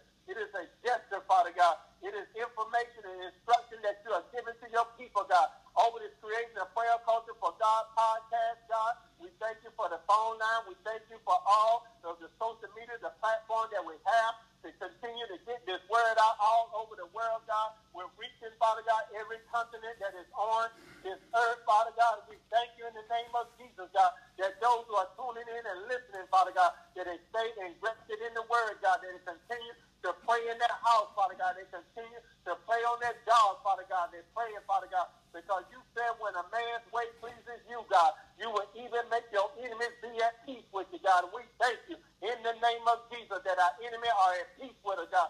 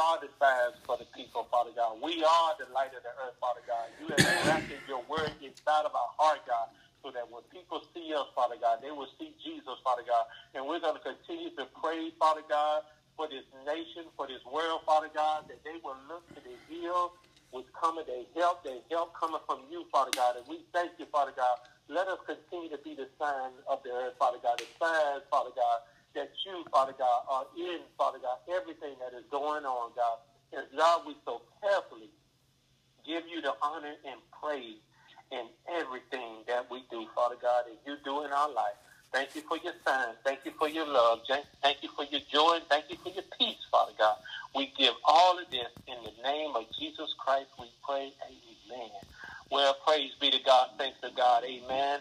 Praise be to God. Sign. Amen. A gesture or action used to convey information or instruction. Amen. And that is what Jesus gave to the disciple. Amen. That he's given to us. Praise be to God. And the only sign that you need, praise be to God, is the sign of God. Amen. His word, praise be to God. So thank you for joining us again this morning. Praise be to God, 6 o'clock a.m. Amen. Come back tomorrow. Praise be to God. We will continue on. Amen. Pastor Stephen, my lovely wife. Amen. We'll be delivering the message tomorrow morning. Amen. Join us this morning. Praise be to God. And don't consider that to be robbery. Amen. Come together as we continue to preach this word, teach this word, and preach it with love and truth. Amen. Without compromising. Amen. Praise be to God. May you have a blessed day in the name of Jesus Christ. We pray. Amen. God bless everyone. Love you. Lord. Uh, let's go ahead and jump in here and get started. Amen. Good evening, good evening, good evening. This is our Tuesday night Bible study tonight, and uh, we just thank God for all of our Bible uh, scholars that are coming on tonight to bring their insights and comments and uh, all their wonderful testimonies that we've already heard.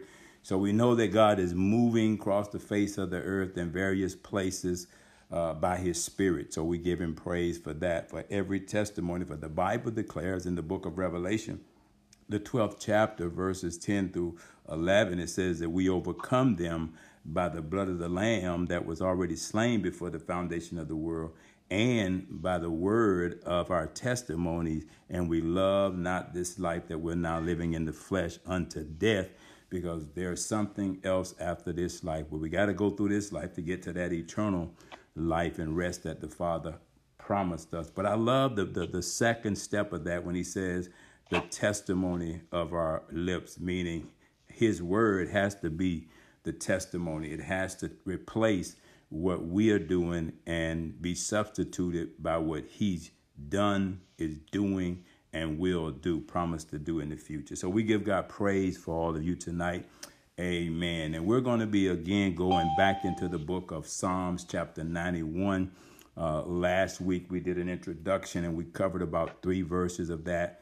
And uh, I'm just taking my time and breaking it down, giving all the details because I believe this passage of scripture is so appropriate to every season where we deal with various uh, uh, viruses, various attacks of any type, you know, in, in, in people's lives and places that we, we, we see things taking place all over the world.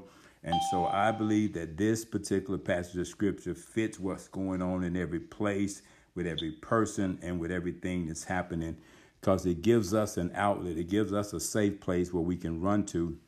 But sometimes we just grab a verse of it here, a verse of it there, a piece of it there. We break it up and chip it up, chop it up and we don't get the full uh, the bible said eat the, the whole loaf. We got to eat the whole thing ingest the whole things. And it's a very powerful 16 verses of scripture. So the lord laid it upon me about a week ago to go ahead and take my time because i love psalms 91 i pray it i confess it i meditate on it i read it i study it. And it has really been a source of strength for me. And uh, from the way I see people using it, it's probably one of the most referred to scriptures out there when I look on social media uh, sometimes in part and sometimes in full, and sometimes you know people take eat half of the loaf, they eat a slice of the loaf, but sometimes there's an occasion when somebody eat the whole loaf. And so I just wanted to take and explore it in detail and, and invite a lot of you to come along and let's just go into this passage and kind of see what we can pull out of there. Amen. Because there's so much packed away there.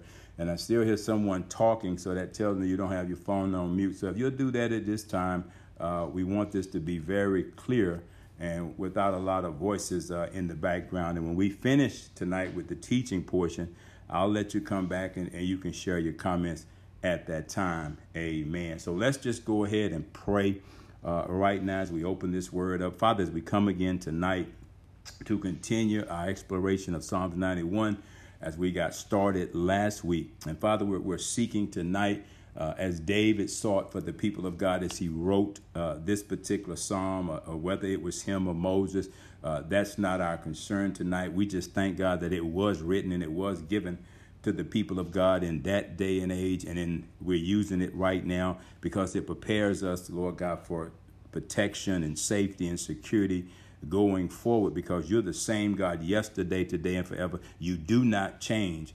And uh, we thank you that this particular passage of scripture have so many other parallel passages of scripture that we can go and, and refer to and draw strength, Lord God. And so we thank you that even tonight, as we pray according to the book of Psalms, chapter 12, as David was so destitute about trying to find comfort in what man could provide to him. And so he turned to you, God, and he craved, as we're craving right now during this time of corona virus, Lord God, and, and being told to stay put and stay in and do not come out unless it's absolutely necessary.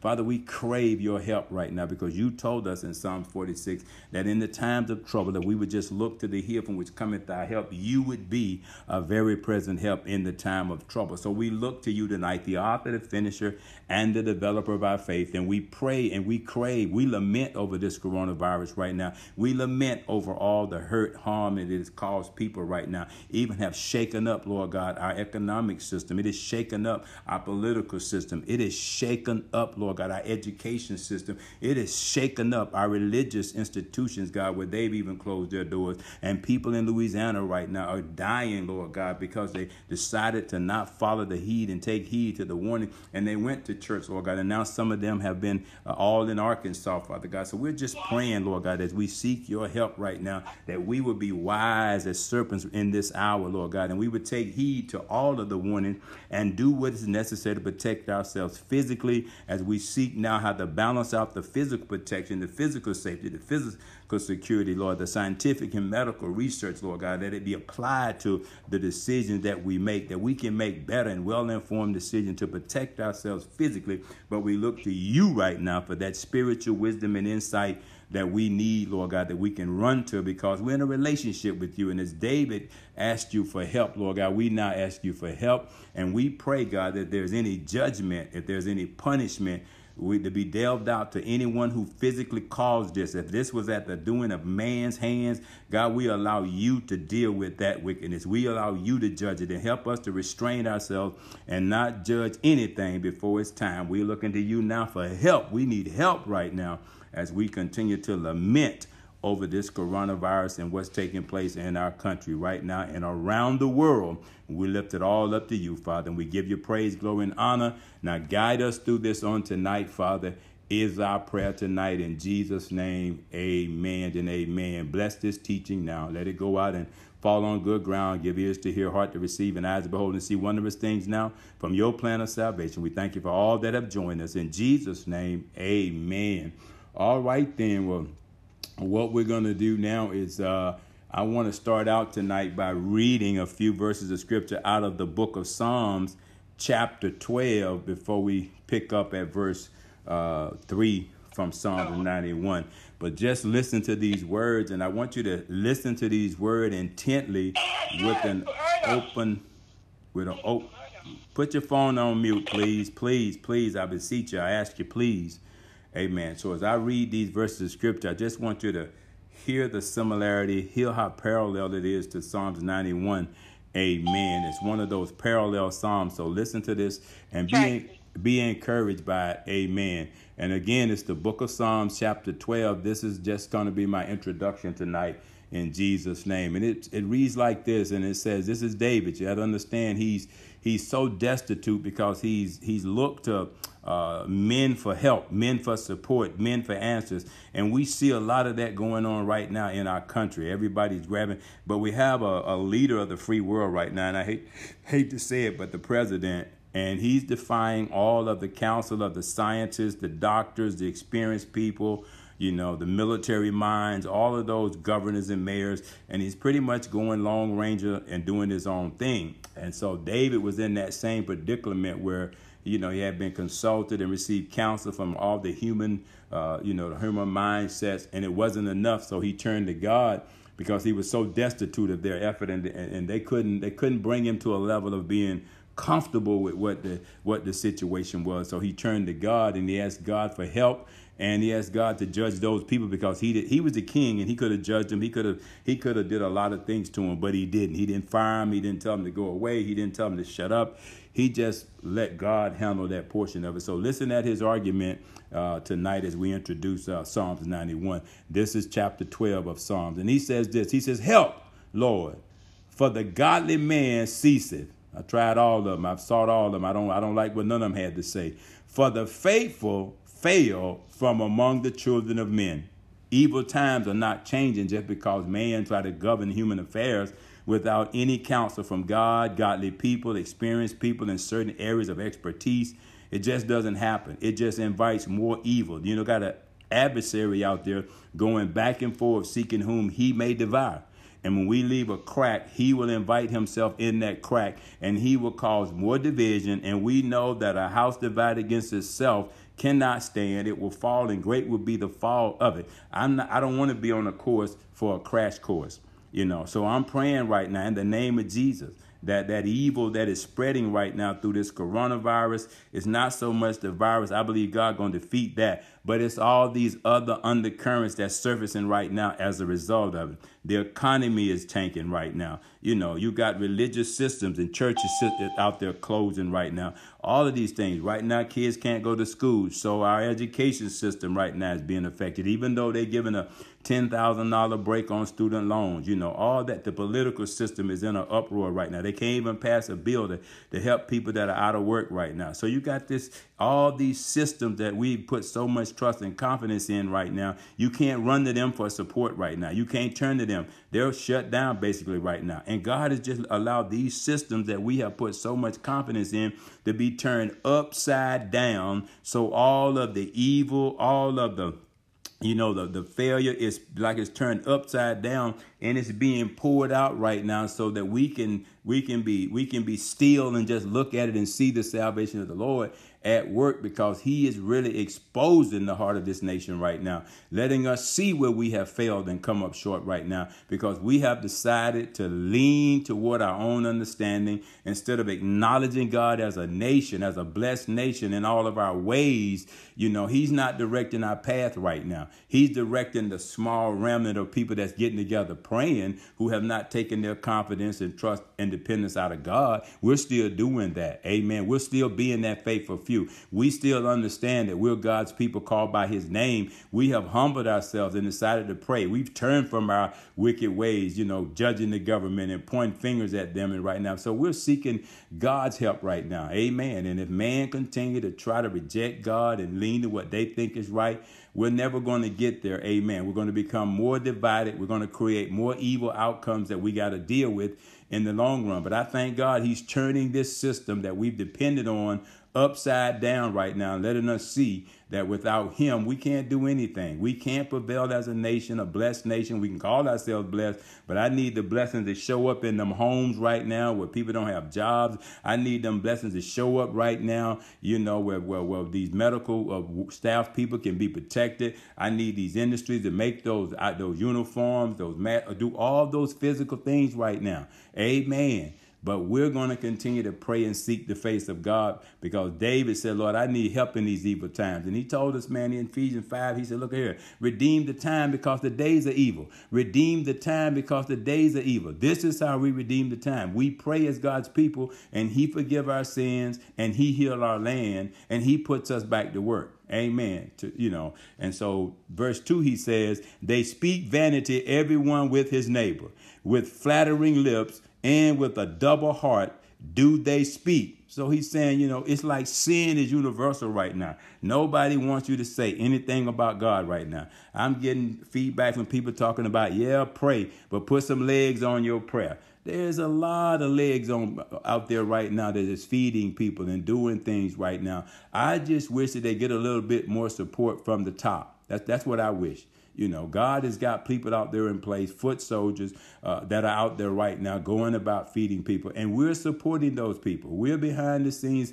sending donations to those people, supporting those people, you know, giving those, those financial gifts to support that effort. And so people need to stop uh, uh, take, trying to crack down on the church and the men and women that are praying right now and that are, that are putting the word out there on social media, trying to encourage people right now and stop beating people up, man, that are, that are better. We should be encouraging more people to pray. If the president can get on there and ask the people, the nation to pray, then let's pray. You know, let's pray because praying people, that's what you do. That's what you do. You know, God said in Second Chronicles 7 and 14, if my people, you know, if my people would, would humble themselves and pray and seek my face and turn from their wicked ways. It's, it's a wicked way to try to tell people who are praying to stop praying. It just makes no sense to me. Please put your phone on mute. And he goes on to say here that we got a problem that we need to deal with in prayer.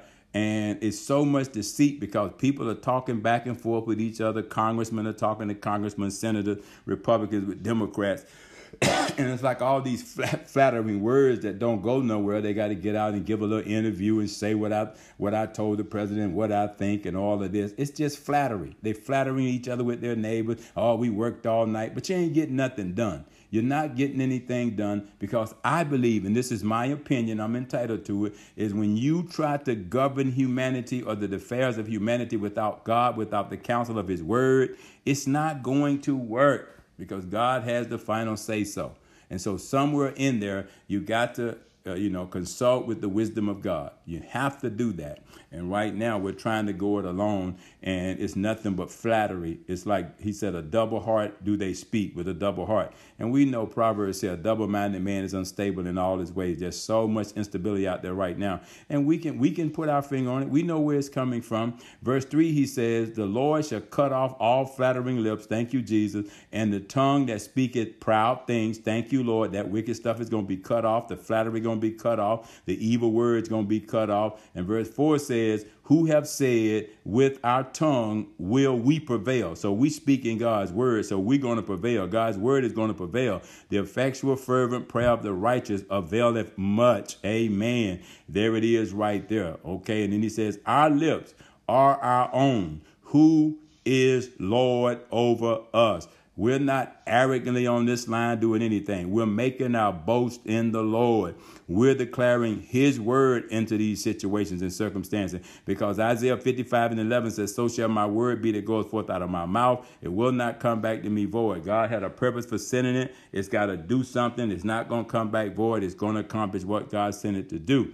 Verse 5, he says, For the oppression of the poor, and Lord knows they're oppressed right now, for the sighing of the needy, they are sighing back and forth trying to figure out when will this thing break, when will it be lifted so I can pick up my life and get back to a normal rhythm. Now will I arise, saith the Lord. Now will he arise, says the Lord. Now will I arise. I will set him in safety from him that puffeth at him, the one who causes more oppression, the one who makes promises to the poor and don't ever come through on them. He, God is going to be that divine protection and defense, refuge and fortress for us. He's going to provide that security for us in the meantime. Verse 6, he said, The words of the Lord are pure words, as silver tried in a furnace of earth purified seven times. And so you can take God's word to the bank. You can take God at his word. He's not a man that he should lie. God is a God of his word. God's word is pure, it's powerful, it's sharp, it's quick, it does what God sent it to do. It's better than silver tried in gold seven times. It gives you a complete blessing. Seven, he says, Thou shalt keep them, O Lord, thou shalt preserve them from this generation forever. The wicked walk on every side when the vilest men are exalted. So he's a divine keeper. He will preserve us as he's always done. Every evil activity is going to be shut down, and God is going to begin to again promote his heavenly agenda. Amen. So let's run over to Psalms 91 now. We just we just uh, you right now to where we're going tonight in Psalms 91. Psalms 12 is so parallel to this psalm right now. It's David's prayer and he's crying out, God, man have failed me, God. Human effort have failed me. I need your divine intervention right now. I need your help. We need your help. The people need your help. The world needs your help. And so, Father, we know you're sending the help that we need because you supply all of our need according to your riches and glory by Christ Jesus. So last week we took a look at uh, Psalms 91. We started exploring it in verse 1. Let me run through this real quick just to refresh in your memory. We said that Psalms 12, Psalm 60, Psalm 75, Psalm 87, Psalm 90, and Psalms 92 were parallel Psalms in similar in scope, vision, focus, nature, struggles, and context. And so it's so important. That's why I started there tonight because you have other places that you can find refuge, other places that you can find encouragement. But it says right here in verse 1, and we covered this last week. I'm going to read through it real quick. He that dwelleth in the secret place of the Most High shall abide under the shadows of the Almighty. Now let's talk about that secret place real quick. Relationship is what he's talking about there with God. It's not some physical place, even though there's physical shelters that are out there, but there's a higher place of hiding in, this, in a relationship with God, being sheltered by God, being comforted by God, being protected by God, being secured by God, even being rescued by God, being kept safe by God from all dangers, not some and all sufferings. This pertains to any person who trusts in God and decides to live close to Him in a relationship with Him. All it requires is a decision and a choice to be made, and that help will show up. The Most High God is the only one who can provide such a place.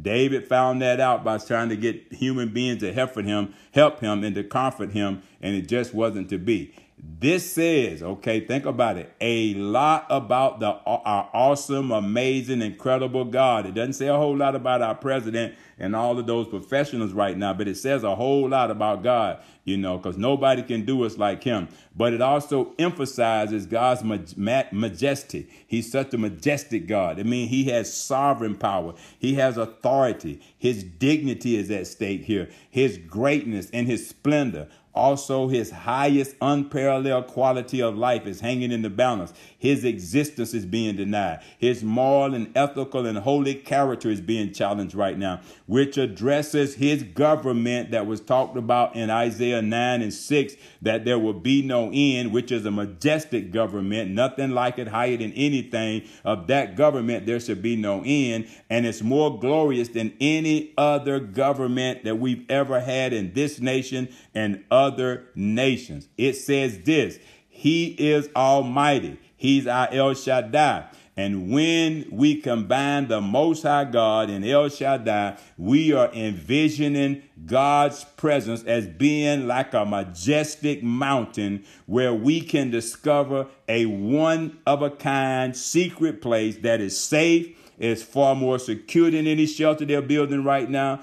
It is it is it is better than man's protection that they're trying to provide right now. David discovered this when he found out that man only came up short and he could find no real comfort in what man could do, but he found a lot more in what God could do. The psalmist saw this phenomenal unknown to most hiding place as a secret place or a shadow that serves as God's place of refuge and my fortress prepared only for those who belong to him and seek him for such a hiding place for such a time as this under the shadow of the Almighty. We need to see the Most High God as our personal, intimate El Shaddai, the Almighty. I mean, there's nobody can do me like Jesus. He's above all, for all, and he wants to be in all, and he wants to do all as our secure fortress, especially during this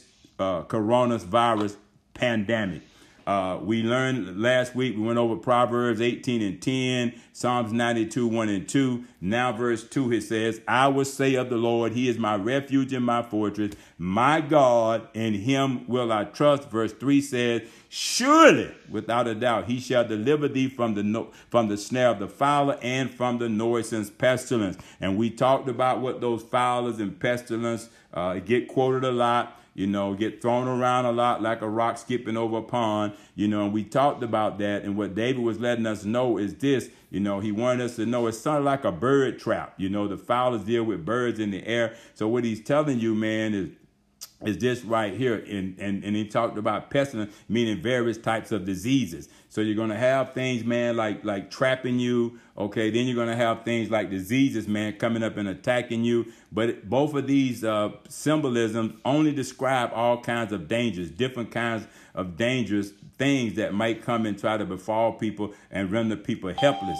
Okay. And most of the time, it's only for unprepared people who don't foresee these things about to happen. In other words, it happens to ignorant people, spiritually blind people, uninformed people, proud people, frustrated people, angry people, lost people, poor people, unsaved people, unhealthy people, disadvantaged people, underserved people, even rich people who try to hide behind their money like it's some type of God, only to find out it just doesn't work. So they're perishing for a lack of knowledge and a lack of vision about what in the world is going on. So let's jump down here to verse 4 now and pick up actively where we are tonight. And let's explore Psalms 91 a little bit further with the time that we have left. It says, verse 4 in Psalms 91 He shall cover thee with his feathers, and under his wings shalt thou trust. His truth shall be thy shield and buckler. We have to love this language that David is, David is using here because this psalmist uses this to communicate his message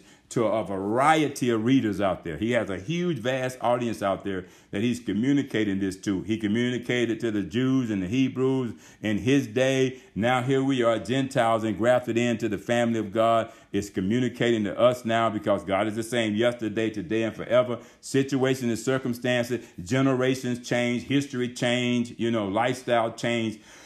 the world changes, everything that's in the world changes, but God does not change. His message does not change. His message is the same to every generation throughout all eternity. So this applies to us right now. His feathers, his wings. Here, he described God as a mother hen under whose wings we are told we can come to, we can even run to, or we can go for refuge, meaning shelter or protection from danger, oppression, or any type of distress. In the meantime, God is our resource when we face or are confronted with sudden, unexpected, unexplained for difficulties like this administration right now is faced with this coronavirus and don't know what to do. I would tell you right now, when man cannot counsel you with what to do, and it takes so long and things are being delayed until they figure it out, we have a safe place that we can turn to. We got to run to that place. We got to seek that shelter. We got to seek that protection. We got to learn to be secure in Him because they who dwell in the secret place of the Most High, in that relationship with God as our shelter, as our protection, as our security,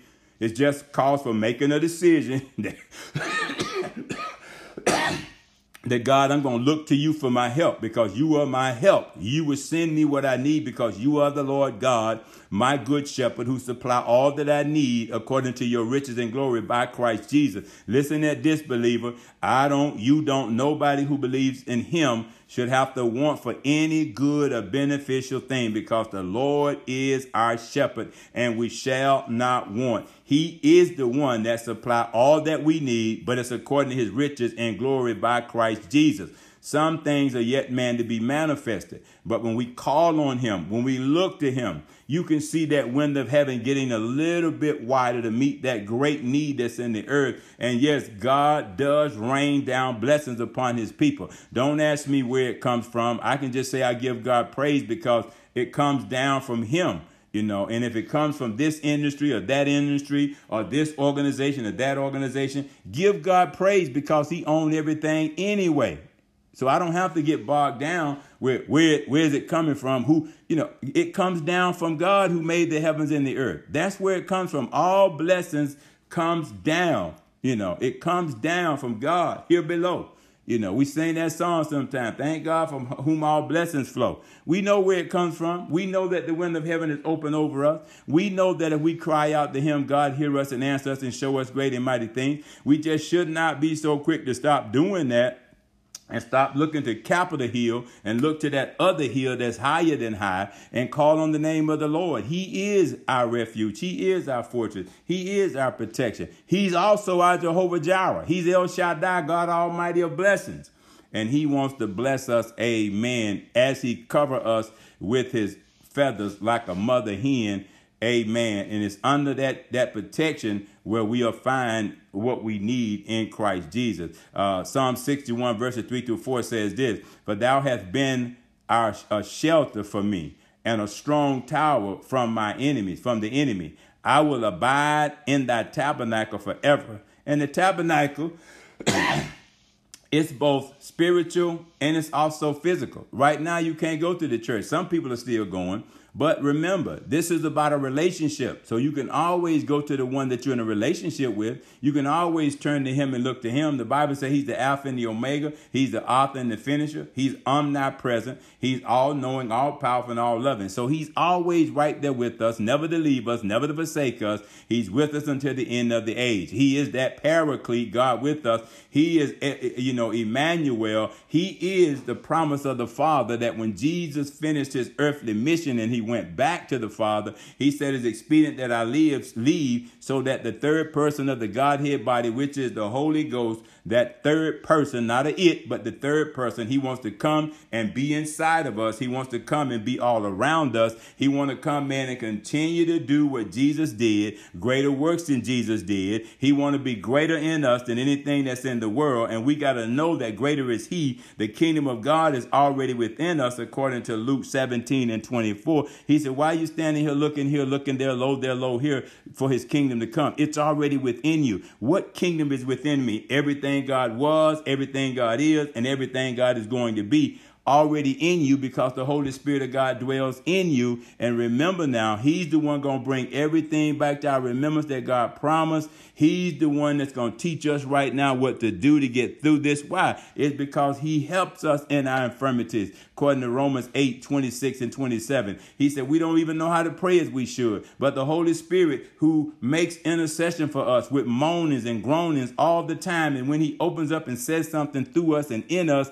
it's always according to the will of God. It's not according to the will of man, even though he knows both. We only speak based on what we know is the will of man, but he speaks the will of the Father. He's the one that teaches us how to pray. He's the one that searches our hurts, our pains, you know, our infirmities, those things, man, that we don't even know how to utter. We don't even know what to say. But the Holy Ghost is right there to bring what Jesus said to us that I will supply all your need according to my riches and glory by Christ Jesus. One thing he does not do, he does not allow a true believer to slip into that place of fear because Second Timothy 1 and 7, he says, I did not give you a spirit of fear, so don't claim no fear right now. It is time to come boldly before the throne of God, knowing that I have the greater one on the inside, according to First John 4 and 4. And so if I if I if I if I if I if I have problems and I'm not sure, run to that safe place. The name of the Lord is that safe place. Hide in your relationship with him and wait on the Lord and be of good cheer. And he will strengthen thine heart, says the Lord, and be it unto you according to uh, Psalms 27 and 14. You know, run to him, you know, be of good cheer, be encouraged. You know, faint not, don't fear because God is with us. He's not going to leave us or forsake us. I don't care what virus come. We still have a, a, a, a, a father who covers us like a mother hen. He's still that safe place. And we just got to learn how to dwell in that relationship and be sheltered by him. And then he goes on to say in Psalm 63, verses 6 to 8, he says, When I remember thee upon my bed and meditate on thee in the night watches, because thou hast been my help. Therefore, in the shadow of thy wings will I rejoice. My soul followeth hard after thee. And that's what's not happening right now. People are not really following hard after him Eh, because we're throwing them too many options. We're throwing them too many choices. And it's like I'm abandoning God and I'm going after this check and I'm going after these supplies. Go after those things. Let God add those things to you. They're coming down from Him anyway. That's your money anyway. ain't like the government giving you nothing. That's already your money. That's taxpayers' money. That money's already been laid up for you. So you're supposed to get that, you know. But Matthew 6 33 says, still, seek ye first the kingdom of God. He has a way of doing things. Seek ye first the kingdom of God and his righteousness. This is what we're doing right now. What Psalms 91, Psalms 12, Psalm 60, Psalm 75, all these parallel Psalms is teaching us right now how to seek first the kingdom of God in his righteousness, that all these other things may be added unto us. And when you see the kingdom of God, remember now, it's already in you. That's why David said, Thy word have I hidden in my heart that I sin not against you. David knew that the wisdom that he had in his innermost being and the truth that, that I mean the, the, truth he had in his innermost being and the wisdom that he had in his innermost self, he knew that that's what he was going to need to depend on when the times of trouble came. That's why he wrote these psalms. so that he would all they were there, they were right there in him because once he messed up with Bathsheba and had his friend killed, he knew, man, he had messed up royally. He understood the consequences. But one of the things he did was this he asked God to forgive him, to create in him a clean heart, to renew with him a right and steadfast spirit. And he said, Whatever you do, Father, don't you take your Holy Spirit away from me. Don't you take your presence away from me. I cannot imagine right now if the presence of God was removed from this earth. We think we got a problem right now. We think we got a crisis right now. For every believer that's on this line tonight, where in the world would you turn if you could not turn to the Lord in prayer and put him in remembrance of what he said and expect him to hear you and answer you and show you great and mighty things. What if we didn't have that high, that hiding place? What if we did not have that relationship with God that we have that already prepared us for this famine, already prepared us for this time of difficulty and trouble? He didn't wait. He already prepared some of us, you know, and the, and the, and the protection and security and safety has always been available. Always. God don't give it and then take it away. But some people would turn elsewhere and look other places like David was addressing in Psalm 12. They'll turn to man. And he done told us, put no confidence in man. Run to me. I am the strong tower. The name of the Lord is a strong tower. Over there in Proverbs 18 and verse 10, you know. Psalms 91, they who dwell in the secret place, they who dwell in the secret place of the Most High. That relationship right there with, with a higher power, with a higher government, you know, he said that you're going to find out that I'm your refuge, I'm your shield, I'm your buckler, I'm your protection, I'm your safety. I'll keep you secure. I want you to remain in a happy state. I don't want you to be upset, stressed, oppressed, worrying about stuff. But I want you to be rejoice. I want you to rejoice. I want you to be joyous. I want the joy of the Lord to be your strength. Because Psalms 30 and 5 say, "Weeping may endure for a night, but God has planned joy for you to come in to come to you in the morning." I love the fire that my sister came on the phone with. I was thinking about Jeremiah when she came on the phone with all releasing and all that energy and all that fire. I was excited when Marlon came on the phone and blessing the name of the Lord. And I said, you know what? The world didn't give them that joy, man. And I pray the world never try to take and strip them of that joy right there. I'm telling you, man. Jeremiah said it's like fire shut up in my bones. You know, I can tell you've been consumed by God. He's a consuming fire, according to Hebrews 12, the last verse in that chapter. He is a consuming fire, you know. And when he consume a thing, that means that anything that's not of God try to come near you, it'll get burned up. It'll get burned away. It'll get denied because we've been consumed by God. He is a consuming fire and he protects us and purifies us that we come out like seven times pure than when we went in like like like silver tried in a fire seven times. You know, me and God complete that thing for us, man. He completes that victory. He completes that protection. He gives us complete security, complete safety. But we just got to learn to run to him. Amen like we see right here in Psalms 63, 6 through 8. And then it goes on and says the psalmist continues with this kind of language, shield and buckler, which speaks to his listeners about the Almighty, about El Shaddai, you know, being the one place we can find complete protection from all hurt, harm, and danger, whether it's natural, physical, spiritual, economical, educational, or political. God Most High is still today an all protected shield and refuge for every believer and all those who turn to Him and put their trust in Him.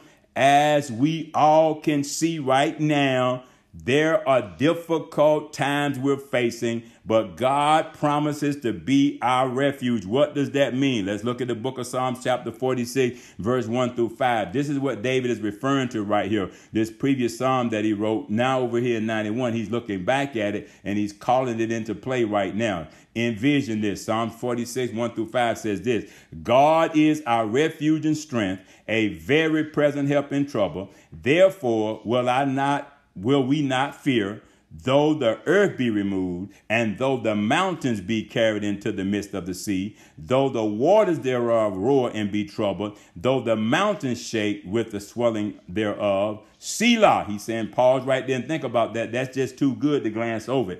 There is a river, the streams whereof shall make glad the city of our God. The help is coming down like a stream, y'all. The holy place of the tabernacles of the Most High coming out of heaven, y'all, spewing right on down here on us right now, consuming us. God is in the midst of her. Amen. He's walking on those waves, those sea billows roll. He's coming with that, with that, that, that river of living water. And it says, she shall not be moved. God shall help her and that right early. Talking about the earth there. God's gonna help us. He gonna send us a shower. I'm praying that God send the river of his spirit right now into the halls of the Oval Office, into the halls of the Senate, the Congress, where there's debate going on, where there's press conferences going on, where there's confusion right now and undecision right there, where man is trying to figure out what they can do, which is limited. I pray that God send forth a river of his spirit up in there right now. Wash out all the division, wash out out all the disharmony, wash out all the disagreement. And I pray that God, as He rides on them waves, that He will release some unity, some harmony up in there, some oneness accord up in there, that God's will will be released up in that place, that it will continue to flow all the way down unto every state every country, every nation right now where there's trouble with this virus and people don't know what to do, do, right now. I pray that God will walk through some doors that are closed right now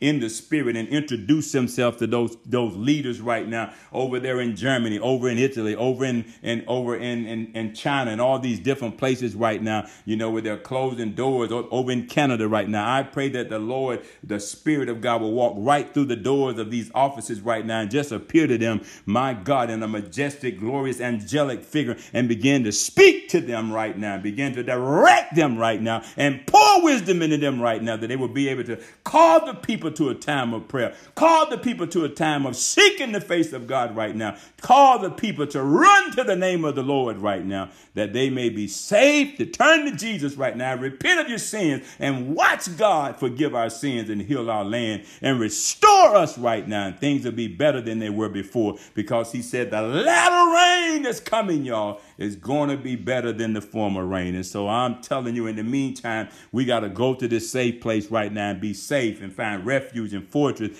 hide under the shadows of the Almighty right now. Wait on the Lord and be of good cheer, and He will strengthen your heart. Wait, I say, on the Lord and be of good cheer. They that wait upon the Lord shall renew their strength. They shall mount up with wings as eagles. They shall run and, and not be weary. They shall walk and not faint because the Lord says, Wait on the Lord. Anoint them, God, to wait on you, God, and not be nervous and anxious and, and, and, and, and taking risks unnecessarily. But God, that they'll just seek your face right now as we seek your face. Amen. And then he goes on to say right there, Amen. Praise God. In verse 5, he says, Thou shalt not be afraid for the terror by night, nor for the arrow that flieth by day. Verse 6, he says, nor for the pestilence, and we already know what that is, all those different diseases out there that walketh in darkness, sneaked up on us, didn't it? Nor for the destruction that worketh, that wasteth at noonday, waiteth at noonday. Yeah, it was just waiting on us, man, waiting to catch you going to work, waiting on you to be in the gym out there working out on your lunch break where somebody done dropped some droplets somewhere and now you infected. Come on, somebody was just waiting at noonday for that opportunity and it pounced on some people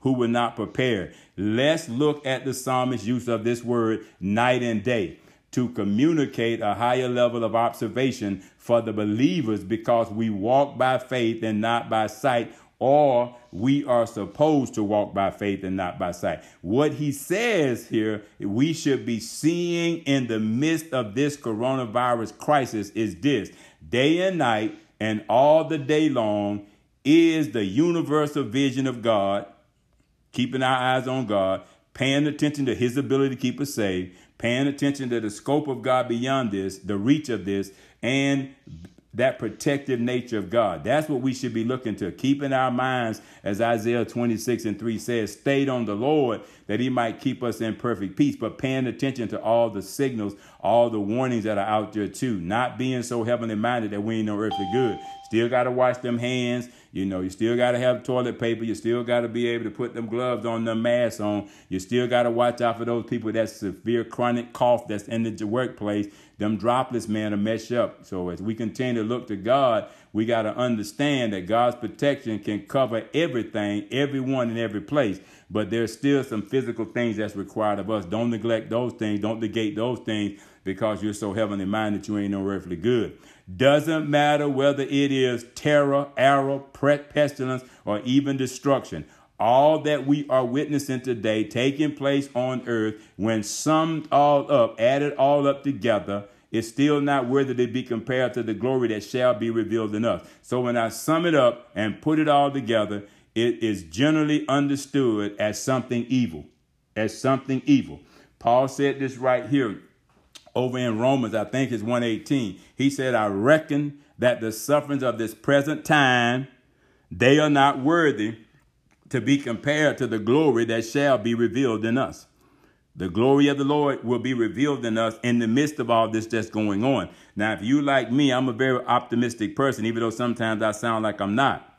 I see and I believe to see the goodness of the Lord in the land of the living, you know. I would have fainted had I not believed to see the goodness of the Lord in the land of the living. That's why I'm still praying. That's why I'm teaching on this. I'm trying to give people hope in the midst of all this evil. And the Bible said the days are evil. But we have to redeem the time. I think that's Ephesians 5 16. Said redeem the time because the days are evil. My hope, my effort right now is to try to redeem this time right now, that we don't spend all our time right now worrying about the evil, but looking for, preparing for what God is what God is not about to do, but what He's already doing, because He's the same yesterday, today, and forever. He's been working in the invisible realm, whether we know it or not. I believe that the greater concern here is God is doing or allowing to happen what's necessary to get man to turn his heart back toward God, to turn back to God who desires to be in a relationship with us that we can hide in his in that relationship when we need to be sheltered out of that relationship when we need to. I believe that this is an opportune time. It may be an opportunity for all the pundits out there that want to make some money all the scientific research out there to come up with new viruses and all that to treat those physical things. But I believe that this is more than an opportunity for them. I believe it's also an opportune time for God to show his strength, to show his power, to show how he's in control, you know to show how he his will will prevail in this situation to show that he's the one that can restore everything back to normal and make it better than what it was before. That's what i believe. But you got to believe to see that goodness. And when you do that david said you can taste and see the goodness of the lord. You can taste and see. Oh taste and see that the lord is good. Psalms 34 and 8 see he's ministering to us right there you know. And so pretty much up to us you know. So we see that you know that god uh, is, is, is already determined that this this thing is evil just call it what it is, but don't stay there. Don't dwell there. Believe to see the goodness of the Lord in the midst of all of this. You got to believe it to see it. Because here's the deal uh, Isaiah 54 and 17 says this No weapon that is formed against thee shall prosper, and every tongue that shall rise against thee in judgment thou shalt condemn. This is the heritage, the servants of the Lord and their righteousness is of me, saith the Lord. Amen. Everything that comes to us, it comes from the Lord. It comes down from the Lord who made the heavens and the earth.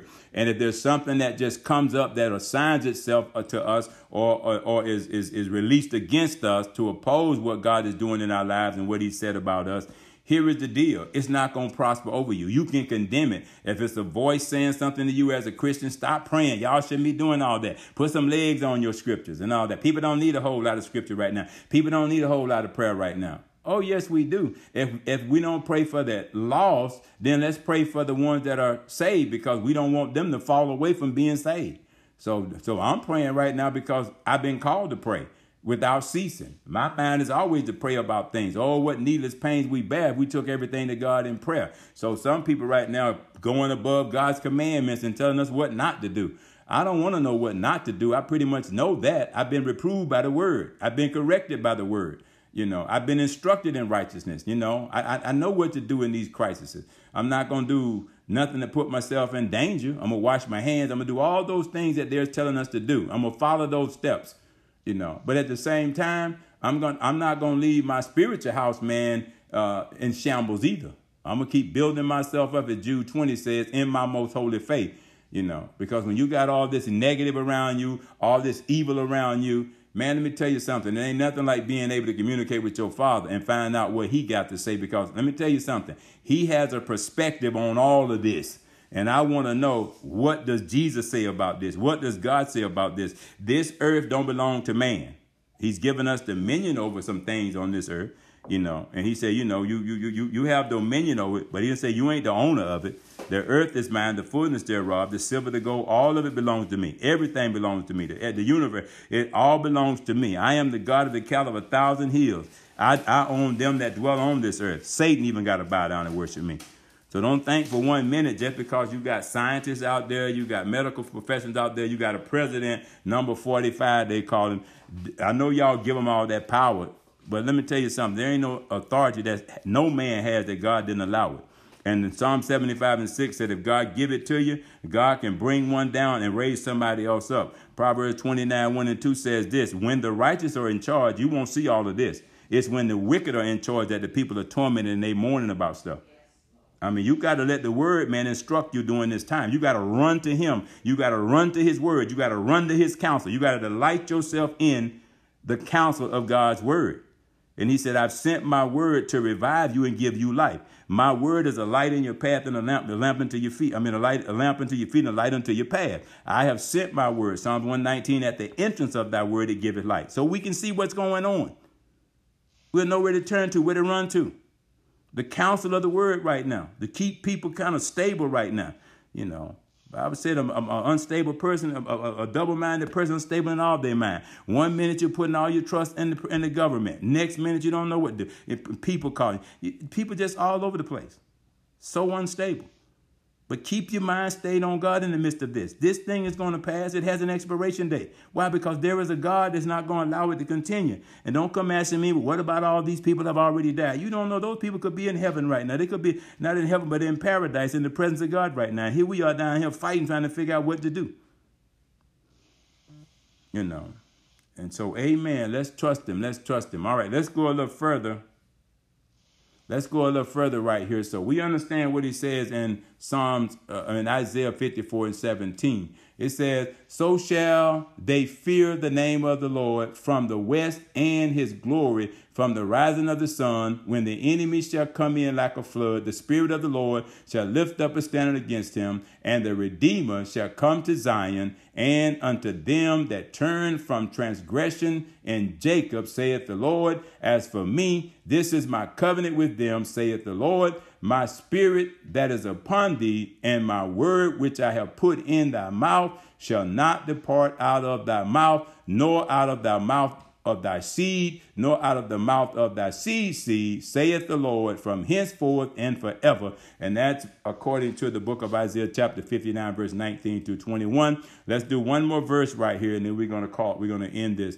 Verse 7, he says, A thousand shall fall at thy side, and ten thousand at thy right hand, but it shall not come nigh thee. Our safety and protection only gets better in the Almighty, El Shaddai, the Most High of the universe. Listen you know, to what the psalmist is saying. And we're going to go ahead and end there. We'll pick this up next week. Amen. And go a little bit further.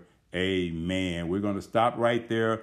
Open up the line right now for comments. Hopefully, you got something out of this right now.